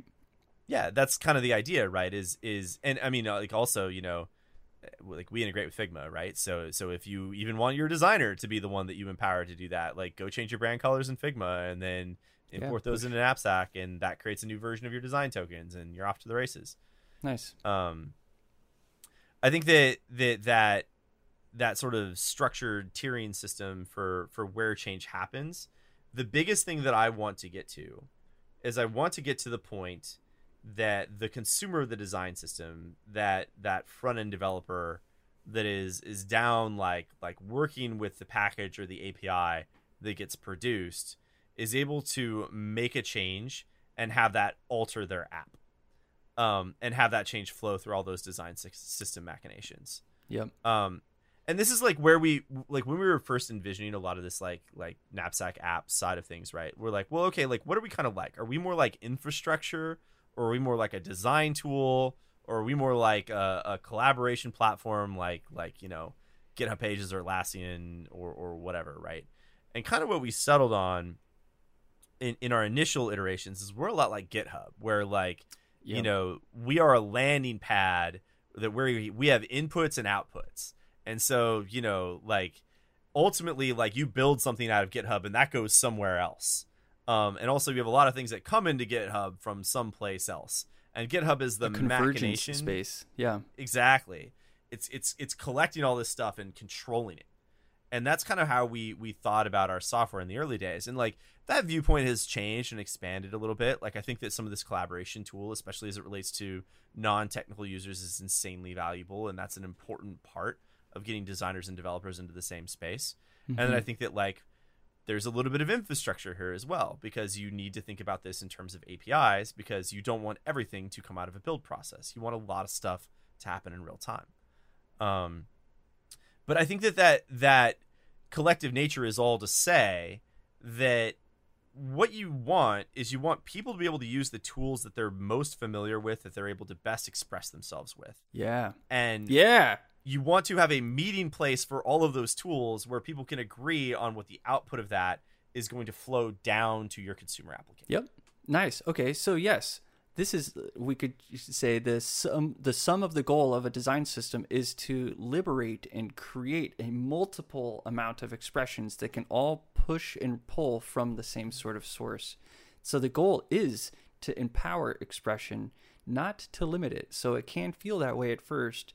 Um, but it it has a multiplying effect that is outside of yourself. So yeah, maybe in the moment when it's new, it can feel frustrating, but over time it would disappear and enable a multitude of different groups. Yeah, that's a really healthy goal for it to be. An expression enabler. Goodbye, Ayn Rand. Yeah. Hello, Star Trek. yep. Very nice. So I guess the fear is uh, or I guess the the trick is is not over engineering your design system so that it is so rule focused that it actually is shackles. Um, so it's that delicate balance of an easy to use API, whatever, um, and that's a whole other conversation about API designs and stuff. Right. Well, I, I view a lot of this as like a really big UX problem.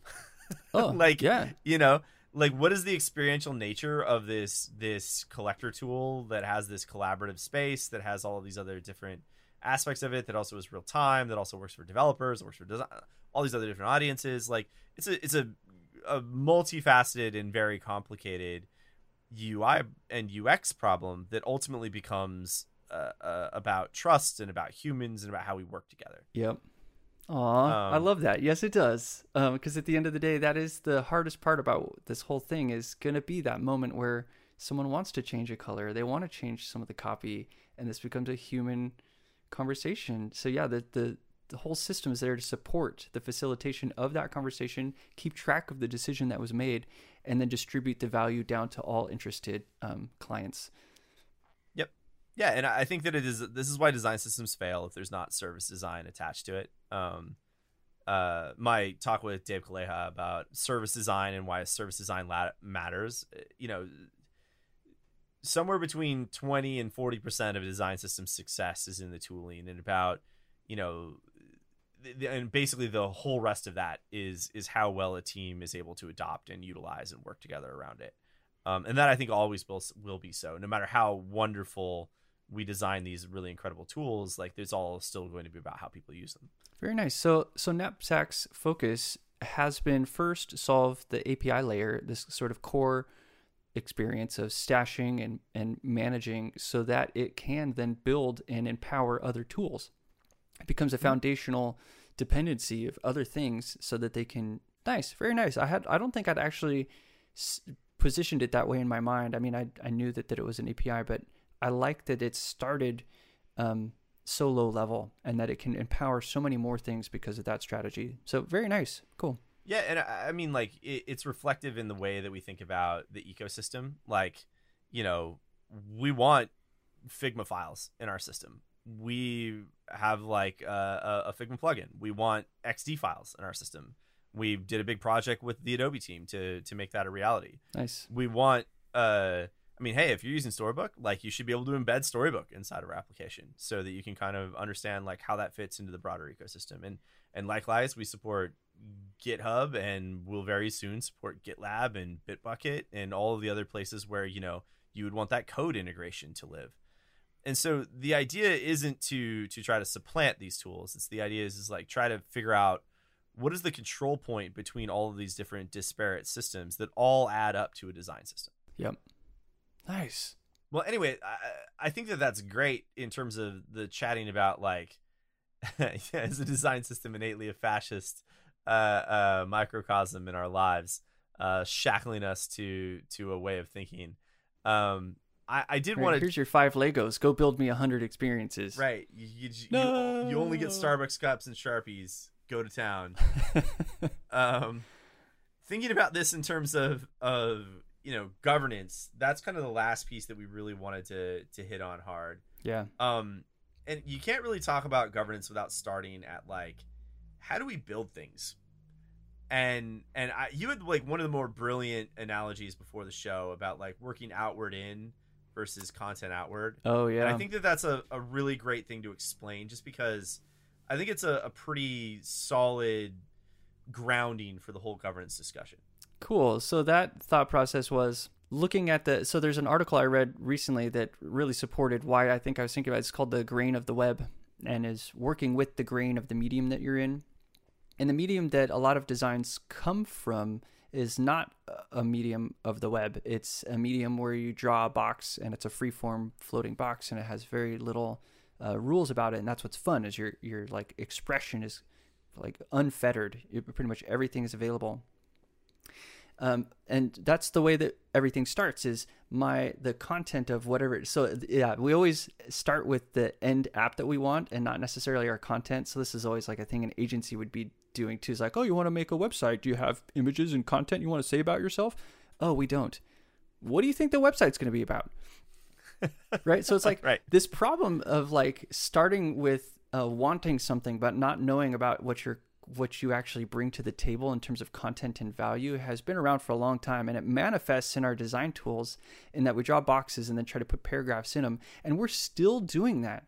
Even with a design system i watch people uh, you know start open a new project they've got pulled in the design system they start building with components and they're still building outward in um, which is not the way the web renders or the way that the web works. And it also creates a mentality that things will fit into my box, which is a problematic mentality for content because content is going to show up with an individuality, with its own personal needs and requirements. And if you created a box and put it in there, you're starting off on the wrong foot. And so, what I was trying to share in that point was that uh, when we were talking earlier, is working that way is still prevalent and is still like a massive part of the problem. So let's say we have design systems figured out and we've got, you know, everywhere from bricks to castles to build kingdoms. Um, we're still going to have people that go build um, a city and then try to stick people in it. And you're like, well, Right. don't you want to like ask people what they want or like here or g- give them a space and like see how it kind of comes up organically and naturally? And it's almost like organic is the same thing as like intrinsic versus and then we have extrinsic uh, which is where you define a box and try to put things in. So yeah i'm just still seeing even though we're advancing in our technologies in our collaboration strategies that at the end of the day the people that are approaching building are still doing it outward in. And i don't know how to help them not do that. And i don't know if it's tooling that needs to sort of like facilitate building up a canvas from inward outward. I don't know. I just think there's like a mentality swap that needs to happen. It's focus on like what is my message? What's the image I want to share and work out that way as opposed to being like I want it to be a card and then it will have an image. and I'll go find copy to stick in there. Like I swear, so often we're like hunting for things to put in the sticker we put. I picked a sticker. The sticker looked good. Uh, now the sticker needs to. Ooh, this is the hard part. What's it say? Right, right. Now all of a sudden my headline wraps and it throws everything off alignment wise across my entire website. Yep. Yeah. Yep. Exactly. And my my favorite thing is like uh um I was on a project one time and they had to localize in German and you know we were talking about things with with a design team and uh uh, I was like, well, so the one really hard part here is we have much longer headlines in German, and like we always love to pick on German words for being like you know forty characters long or Yep. whatever, right? Um, and I was I was having a review with a designer, and they're like, well, can they just make the the title shorter? I was like, what do you think? Just like like soda cans in Germany are bigger? Do you think billboards are bigger there just to accommodate like like more letters in a word? No, like the answer is is that we have to be flexible about how these things get implemented, and you know bringing this kind of back around to, to the governance side of things right like when you are are kind of constructing in this way and you think about the structure of construction of of any digital product there's innately a change management process that has that has to undergo right? And whether that is going from uh, an outward into a content outward model or whether that is like a handoff from design to development or whatever the grounding that we need to make there is like change has to be managed as things go through all this this different machinations. And so um and and by the way like like back to your first comment i think that that that's a cultural thing i think that there's still so many people especially in the world of design but also even in the world of, of dev and technology that come from like the old the old print media days or like the you know as400 ui days where where people would be able to basically like uh uh you know have a very static medium. The web is innately like a very fluid, very easy to change medium, and even like to a large degree, native apps are. Um, they are now. Yep. It's, yeah. You don't just have two iPhone sizes anymore, like the beginning days. Oh, it's easy to do. now there's anyway. Yep. right now you got notches and circles you got to cut out and all sorts of other stuff too, right? Um, but uh, uh, when you think about how we construct things and how we manage that process from end to end, that construction is innately driven by a governance process, whether it's formal or informal. Like every single app team has a governance process, whether they've codified it or not. Yeah. And I think when you think about how you build and the constraints about what you you do, um, yeah, I lost my train of thought there. When you think about how you build that app, like that governance process can have a lot of influence about the way that everybody works inside of the team and that also relates to to design systems and design tooling because that can be an aid to that governance process or it can be a real headache Yeah. I'm Um, thinking like a CMS um, that has a character limit on a subtitle. right and you're just like, okay, so in an attempt to make layout work easier or something, um, someone decided that 100 characters was the limit, and a marketer just tried to paste in something 150 characters. And yeah, how does this sort of like tension that's happening here now, that's part of the governance model, part implementation details, part the mentality of how it all started? Yeah, it's sort of all winding up into this one little moment, huh? Yeah, and I think that like just to be clear, like when we talk about governance here, we're not talking about like like big governance processes like how you advance an app forward in in time and space. We're talking about like the little constraints that you set inside of your system that control the flow of information through through the work. And I think that that's actually that's something I meant to mention at the beginning that I, I kind of honestly forgot. Um, was this idea that like there are governance about like you know how to change culture inside of organizations and stuff like that. We're not talking about that. What we're talking about is trying to figure out how the constraints you establish in a design system reflect the the the values and the way that the team wants to work. and how do you share that and and have a tool that facilitates communication and collaboration convergence divergence um, all that stuff which is very git centric which is why i think github is a great or just git sort of websites is a great example for where this design system governance can head and it should be heavily uh, you know influenced by that system Yeah, I, it's definitely been a huge boon for us. Is the idea that like Git is your back end is actually like a really powerful concept, right? Because even if you have a bunch of stuff that doesn't innately use Git, like like you know URLs to Figma files and and whatnot, like you can push that into a Git repository as as Markdown or whatever that allow you to still revision the way that things were inside of that that focal point collaboration area. And so your design system, content and all, should be something that exists inside of a framework like Git.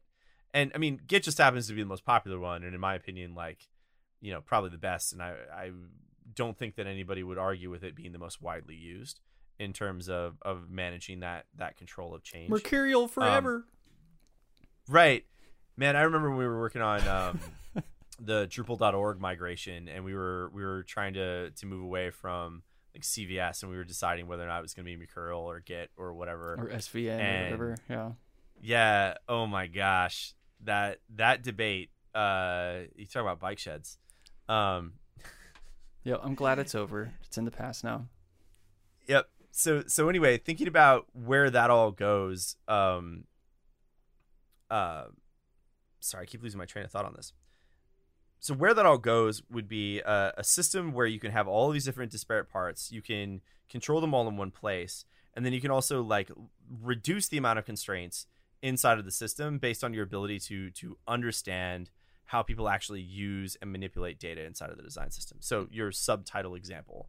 The idea would be is that you would need to design for a multi-line subtitle or a, a, a you know with some set of reasonable assumptions. And I think that this is one place yeah. where I, I, really want your opinion is like when you think about defining reasonable assumptions as constraints inside of a system, like if you're a heading and you're a paragraph of text, that's probably something that is is unreasonable. Um, but if you're also a heading and you're you're two lines of text, maybe not unreasonable. And so how do you think about baking that sort of decision making into your design system?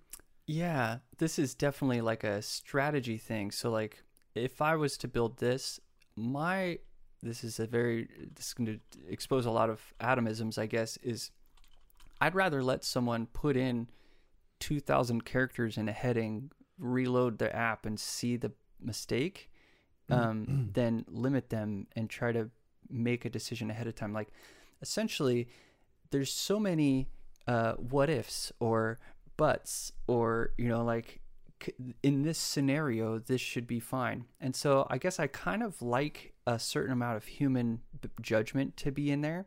And i think that's where design systems have this one feature that's like their most popular feature and it's the do's and don'ts section of like a mm-hmm. of a design system. And so i think maybe what you can do is kind of yeah you suggest the do's uh, and the don'ts and let someone work creatively with inside of there. Like i just like people still feeling like they can be creative. Like if the, I think the most successful design systems are the ones that people think they're getting away with something. Like Tailwind, for example.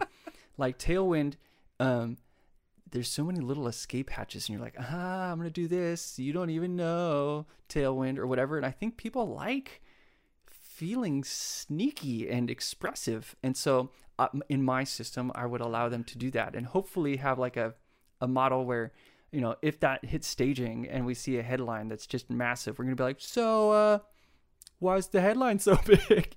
you want to tell us uh, is there a good use case for this? Because I'm, man, I mean, I'm down. If you know the users and who's going to be looking at it, it's okay, um, and just kind of like facilitate a conversation about it, as opposed to having a tool um, have a little red linter in there that said, you know, and you can't do that. Um, but I don't know. I'm I'm still on this kick of human communication is really hard, but I still think we should have it. And sometimes tooling tries to push out human calm. And mm-hmm. I get upset. I'm like, no, you can still talk to people about why stuff shouldn't be that way. Um, or ask them why. Like maybe you'll learn something because you hadn't thought of that use case yet. So that's where I'm at though. But I'm curious, yeah, what would you do in this scenario? Yeah, I think that it's interesting to to.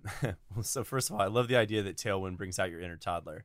Um, having a toddler at home, I, I, get that all the time. Like like my kid is all about cheating to win right now. Seriously, I can't get them to do anything unless I tell them I don't want it. I swear. Like as soon as I'm like, dude, don't no. do that. They're like, oh, I'm gonna go do that now. I'm like, oh man, no, it's it's all about a race for for me. Like uh, he'll like I'll, I'll be like, hey, we need to go change your clothes. He'd be like, no, and I'll be like.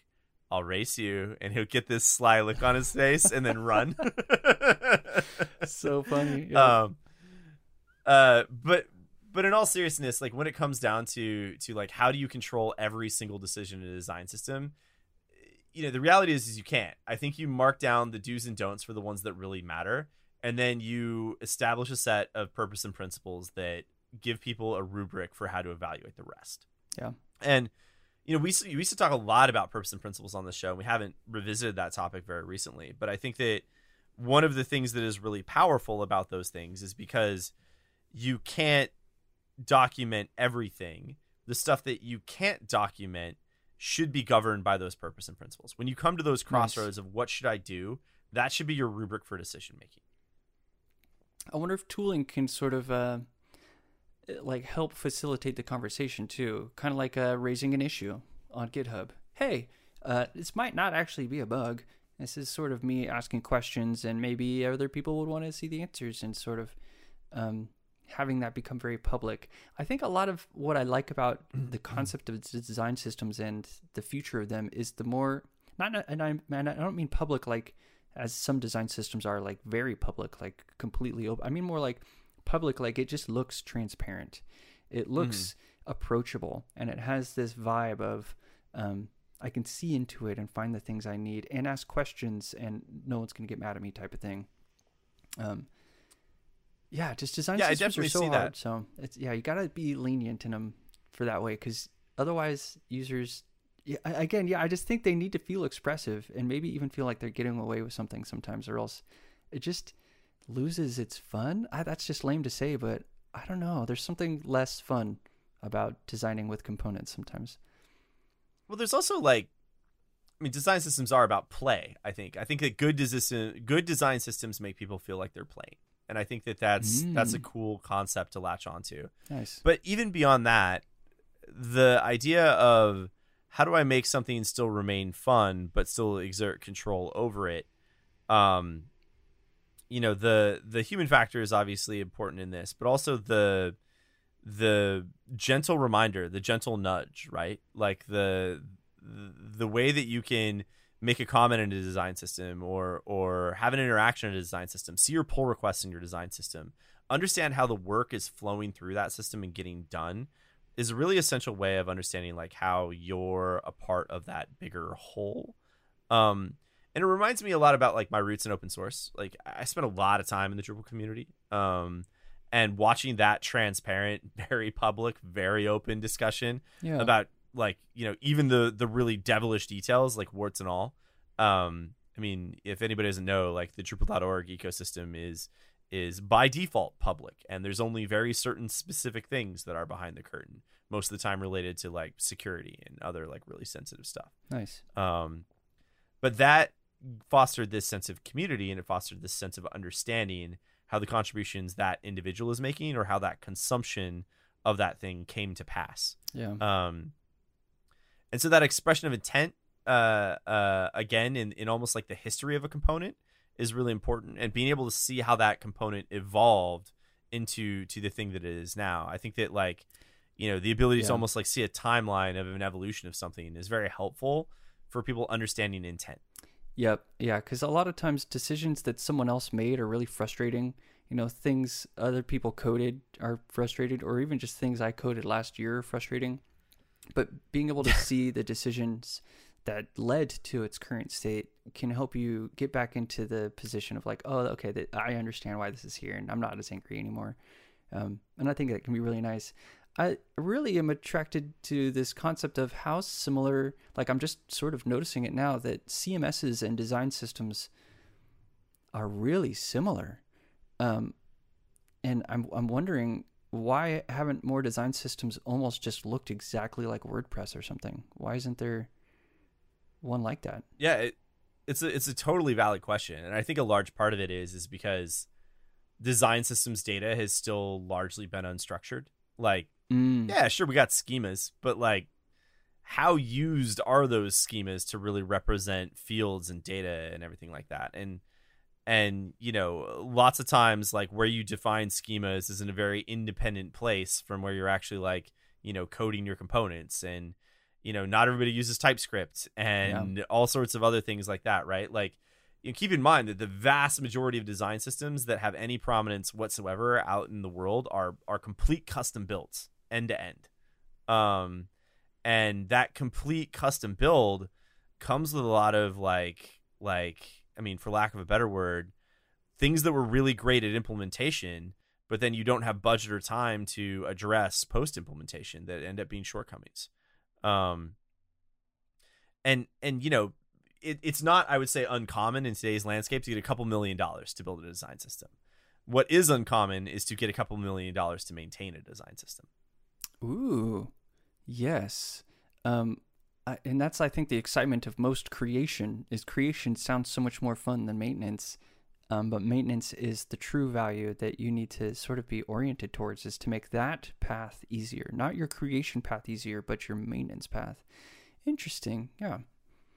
And you are starting to see a lot more like CMSE style things show up in design systems in some of the more recent examples. Um, I think that that it's funny we're hitting like all the high point debates of of when Evan and I were first like starting this whole thing about like what we talked about. Like here are we just building a new CMS like we had that conversation too where you're sitting around a campfire with a beer in our hands being like so is this the next CMS and and we're basically like you know if you're able to take a bunch of components and you're able to glue them all together and then you're able to tie it to a content source like how different is that than yeah. a CMS I mean, you're just kind of missing the publishing and maybe some wiring up of some backend services. Right, you got but, a draft token.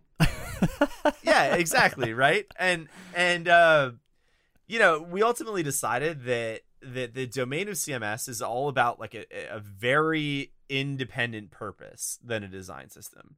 And while the two are pretty intimately intertwined, the way that you think about the creation and management of content so so let me first preface this by basically saying like like the monolith stack is dead, right? Like we all pretty much know that. Like you you unless you're a, a small organization that doesn't have a dev team or it's like a small site or something like that, there's very few people that actually want to couple their display to their content these days.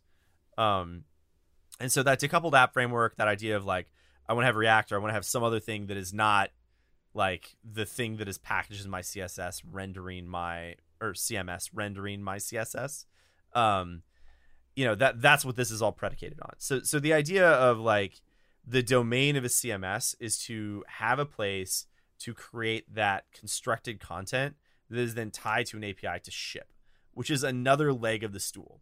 In the same way that backend and stuff like like uh, uh, square and shopify and uh, uh, you know all any number of backend services exist content has become a service framework, like with things like Contentful and other applications. Like, I mean, Drupal can function as a service, WordPress. And then front end is the last remaining piece of that. And why front end was the last remaining leg of that stool was because front end is governed by convention. And even in a lot of modern design systems, it still is. There isn't that rigid definition of schemas that are actually making a design system API a reality for the vast majority of people. Yeah, the front end is the uh, convergence of everything, right? It's all effort converges there, and this is why I'm still surprised people think front end is easy when it's just like, well, apparently you don't front know it's the convergence of everything.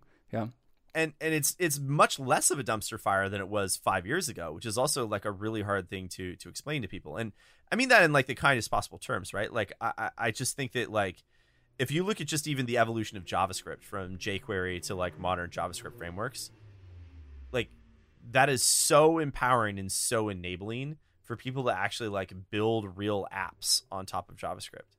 And now it can also be like JavaScript all the way down, right? Like you yeah. can have React and you can have Node and you can have CSS and JS and all this other stuff that is all working in concert to actually create like a real predictable application. They're all graph based. Um, they all are just connecting the graphs, composing new graphs and enabling something to to pull from those and build something new from a single source. Yep. Yeah, but I mean, like again, look at where we are at five years ago. We're like, like BEM was new. I don't know. Maybe that's maybe it's a little older than that, but now into like this idea that you know we have TypeScript that is doing like you know rigid definitions of of variables and you know allowing us to flow information back and forth in like their own like little tiny schema that's on top of your your code. Like it's super powerful where we're at now in the front end and that's what's kind of enabling all this design system stuff to shine. Yep, I get you know like kind of confused and and even with tokens and stuff, it's like how do you start to codify composition? Like design systems often have this thing where it's like here's a button, here's an input. I'm like, all right, um, what's the best way to put these together? Or how do you know if I have two submit buttons next to each other? Um, do you style them different automatically, or do I have to go do something? How what's the right. thinking of like knapsack in terms of like orchestrating two disparate tokens into a new one if they're defined in a certain way? Is there a verbiage or a syntax for that? I mean, not without a custom implementation right now. And and I mean, we want to get there. Like so so we've actually been talking about this a lot, right? Like how do you define like arrays inside of tokens, right? Nice. And yeah. and when you have like like arrays, like there's no simple way to do this. Like you could design a UI for an array of strings. You could design a UI for an array of objects. You could design a UI for an array of any number of things, but then all of a sudden like nest an array inside of an array. Well, you just blew up your UI. Um, and so what we've basically settled on is this idea of kind of like an advanced mode editor where you're able to define these more like object structured functional pieces of tokens and allow them to relate to other tokens. Um, you know, trying to figure out how to do that in an elegant way where like like we don't have a code editor in our app. Um, so how do you think about like allowing people to actually like paste a block of code into Knapsack that is representative of a JSON file that defines that token schema or whatever. Um, and so, you know, the answer is like you can do that inside of your repo today, and Knapsack will respect that result. Um, but we are not yet empowering people to understand how, like, all right, so I've got an array of buttons or a button grid. How do I have an array of tokens that also is responsive to that button grid? Um, and so that's that's not something that uh, like it's something that we're working on and i'm really excited about about where that's headed.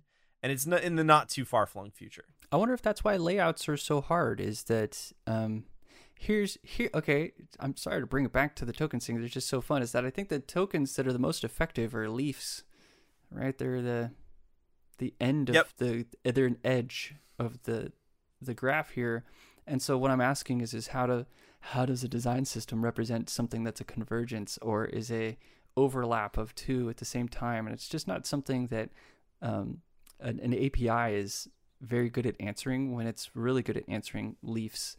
And and yeah layouts aren't leafs are they? They um, they need and touch too much stuff so that must be why they're struggling so hard to get into these systems is you have theoretically you'd have to define your grid that has a bunch of typed slots, and then you have to have things that can you've typed slot children that then some element says I am of this. Anyway, you just like you have to go define a whole bunch of extra stuff just so that your system can be aware enough of their relationship together. Ah, man, it just really explodes. Oh, and then and then nest something, and then all of a sudden, like the meta level becomes so brain breaking. It's just it's very hard to traverse. And yeah, yeah you're absolutely right. I, like the higher order tokens is how this gets solved and and i literally have only ever seen one design system that has ever had actually that concept in production and i think that that it is a frontier and i think that that's what's most exciting about it is like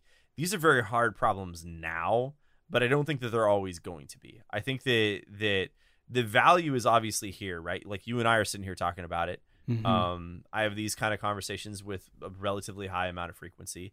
People are going to start to see having a baseline design system that connects design and code as table stakes. And now the really fun stuff is what comes after. And I think that this is definitely one of those like what comes after ideas that I'm really excited to explore.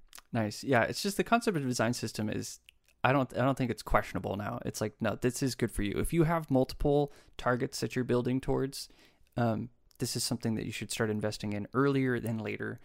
Um, but it's not done. and it does have a whole lot to grow. And it is exciting to think about. I've just put out a question the other day about layouts and how are people managing them in a design system, and it's just like the options are still really wide, which makes finding the right tactic really hard. And sounds like everyone's just kind of going bespoke. Yeah, finding finding what works for them and moving forward with it. A lot of it comes down to like sales too, and having an advocate, someone who can go convince other people that it's worth reading the components and finding these tokens. Um, but yeah, I guess that's yeah. I mean, like, too. like usually somebody that's willing to be paid in like beer and pizza for a little while, right? Because usually, like, that's not sanctioned work. That's still something that's that's usually happening as like uh, an insurgency inside of an organization. It reminds me of street teams. More... Do you remember street teams for bands? No, I don't. What like um, I'm, I'm missing you like, on this one, man. You and I are usually sh- so good on these things.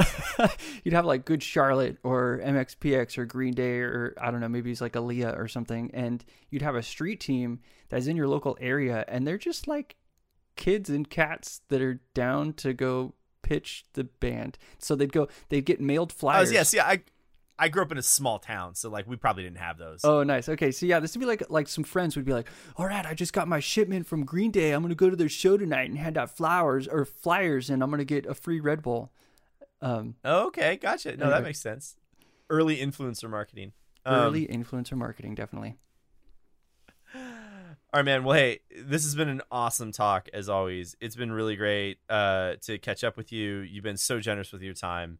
Um, I, I love talking about this stuff. I'm sure we're gonna have another conversation again.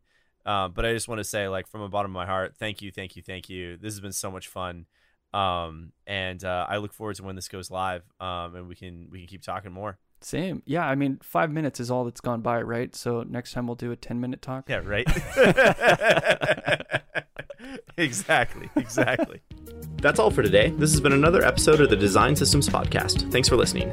If you have any questions or a topic you'd like to know more about, find us on Twitter at the DS Pod. We'd love to hear from you with show ideas, recommendations, questions, or comments. As always, this pod is brought to you by Knapsack. You can check us out at knapsack.cloud. Have a great day.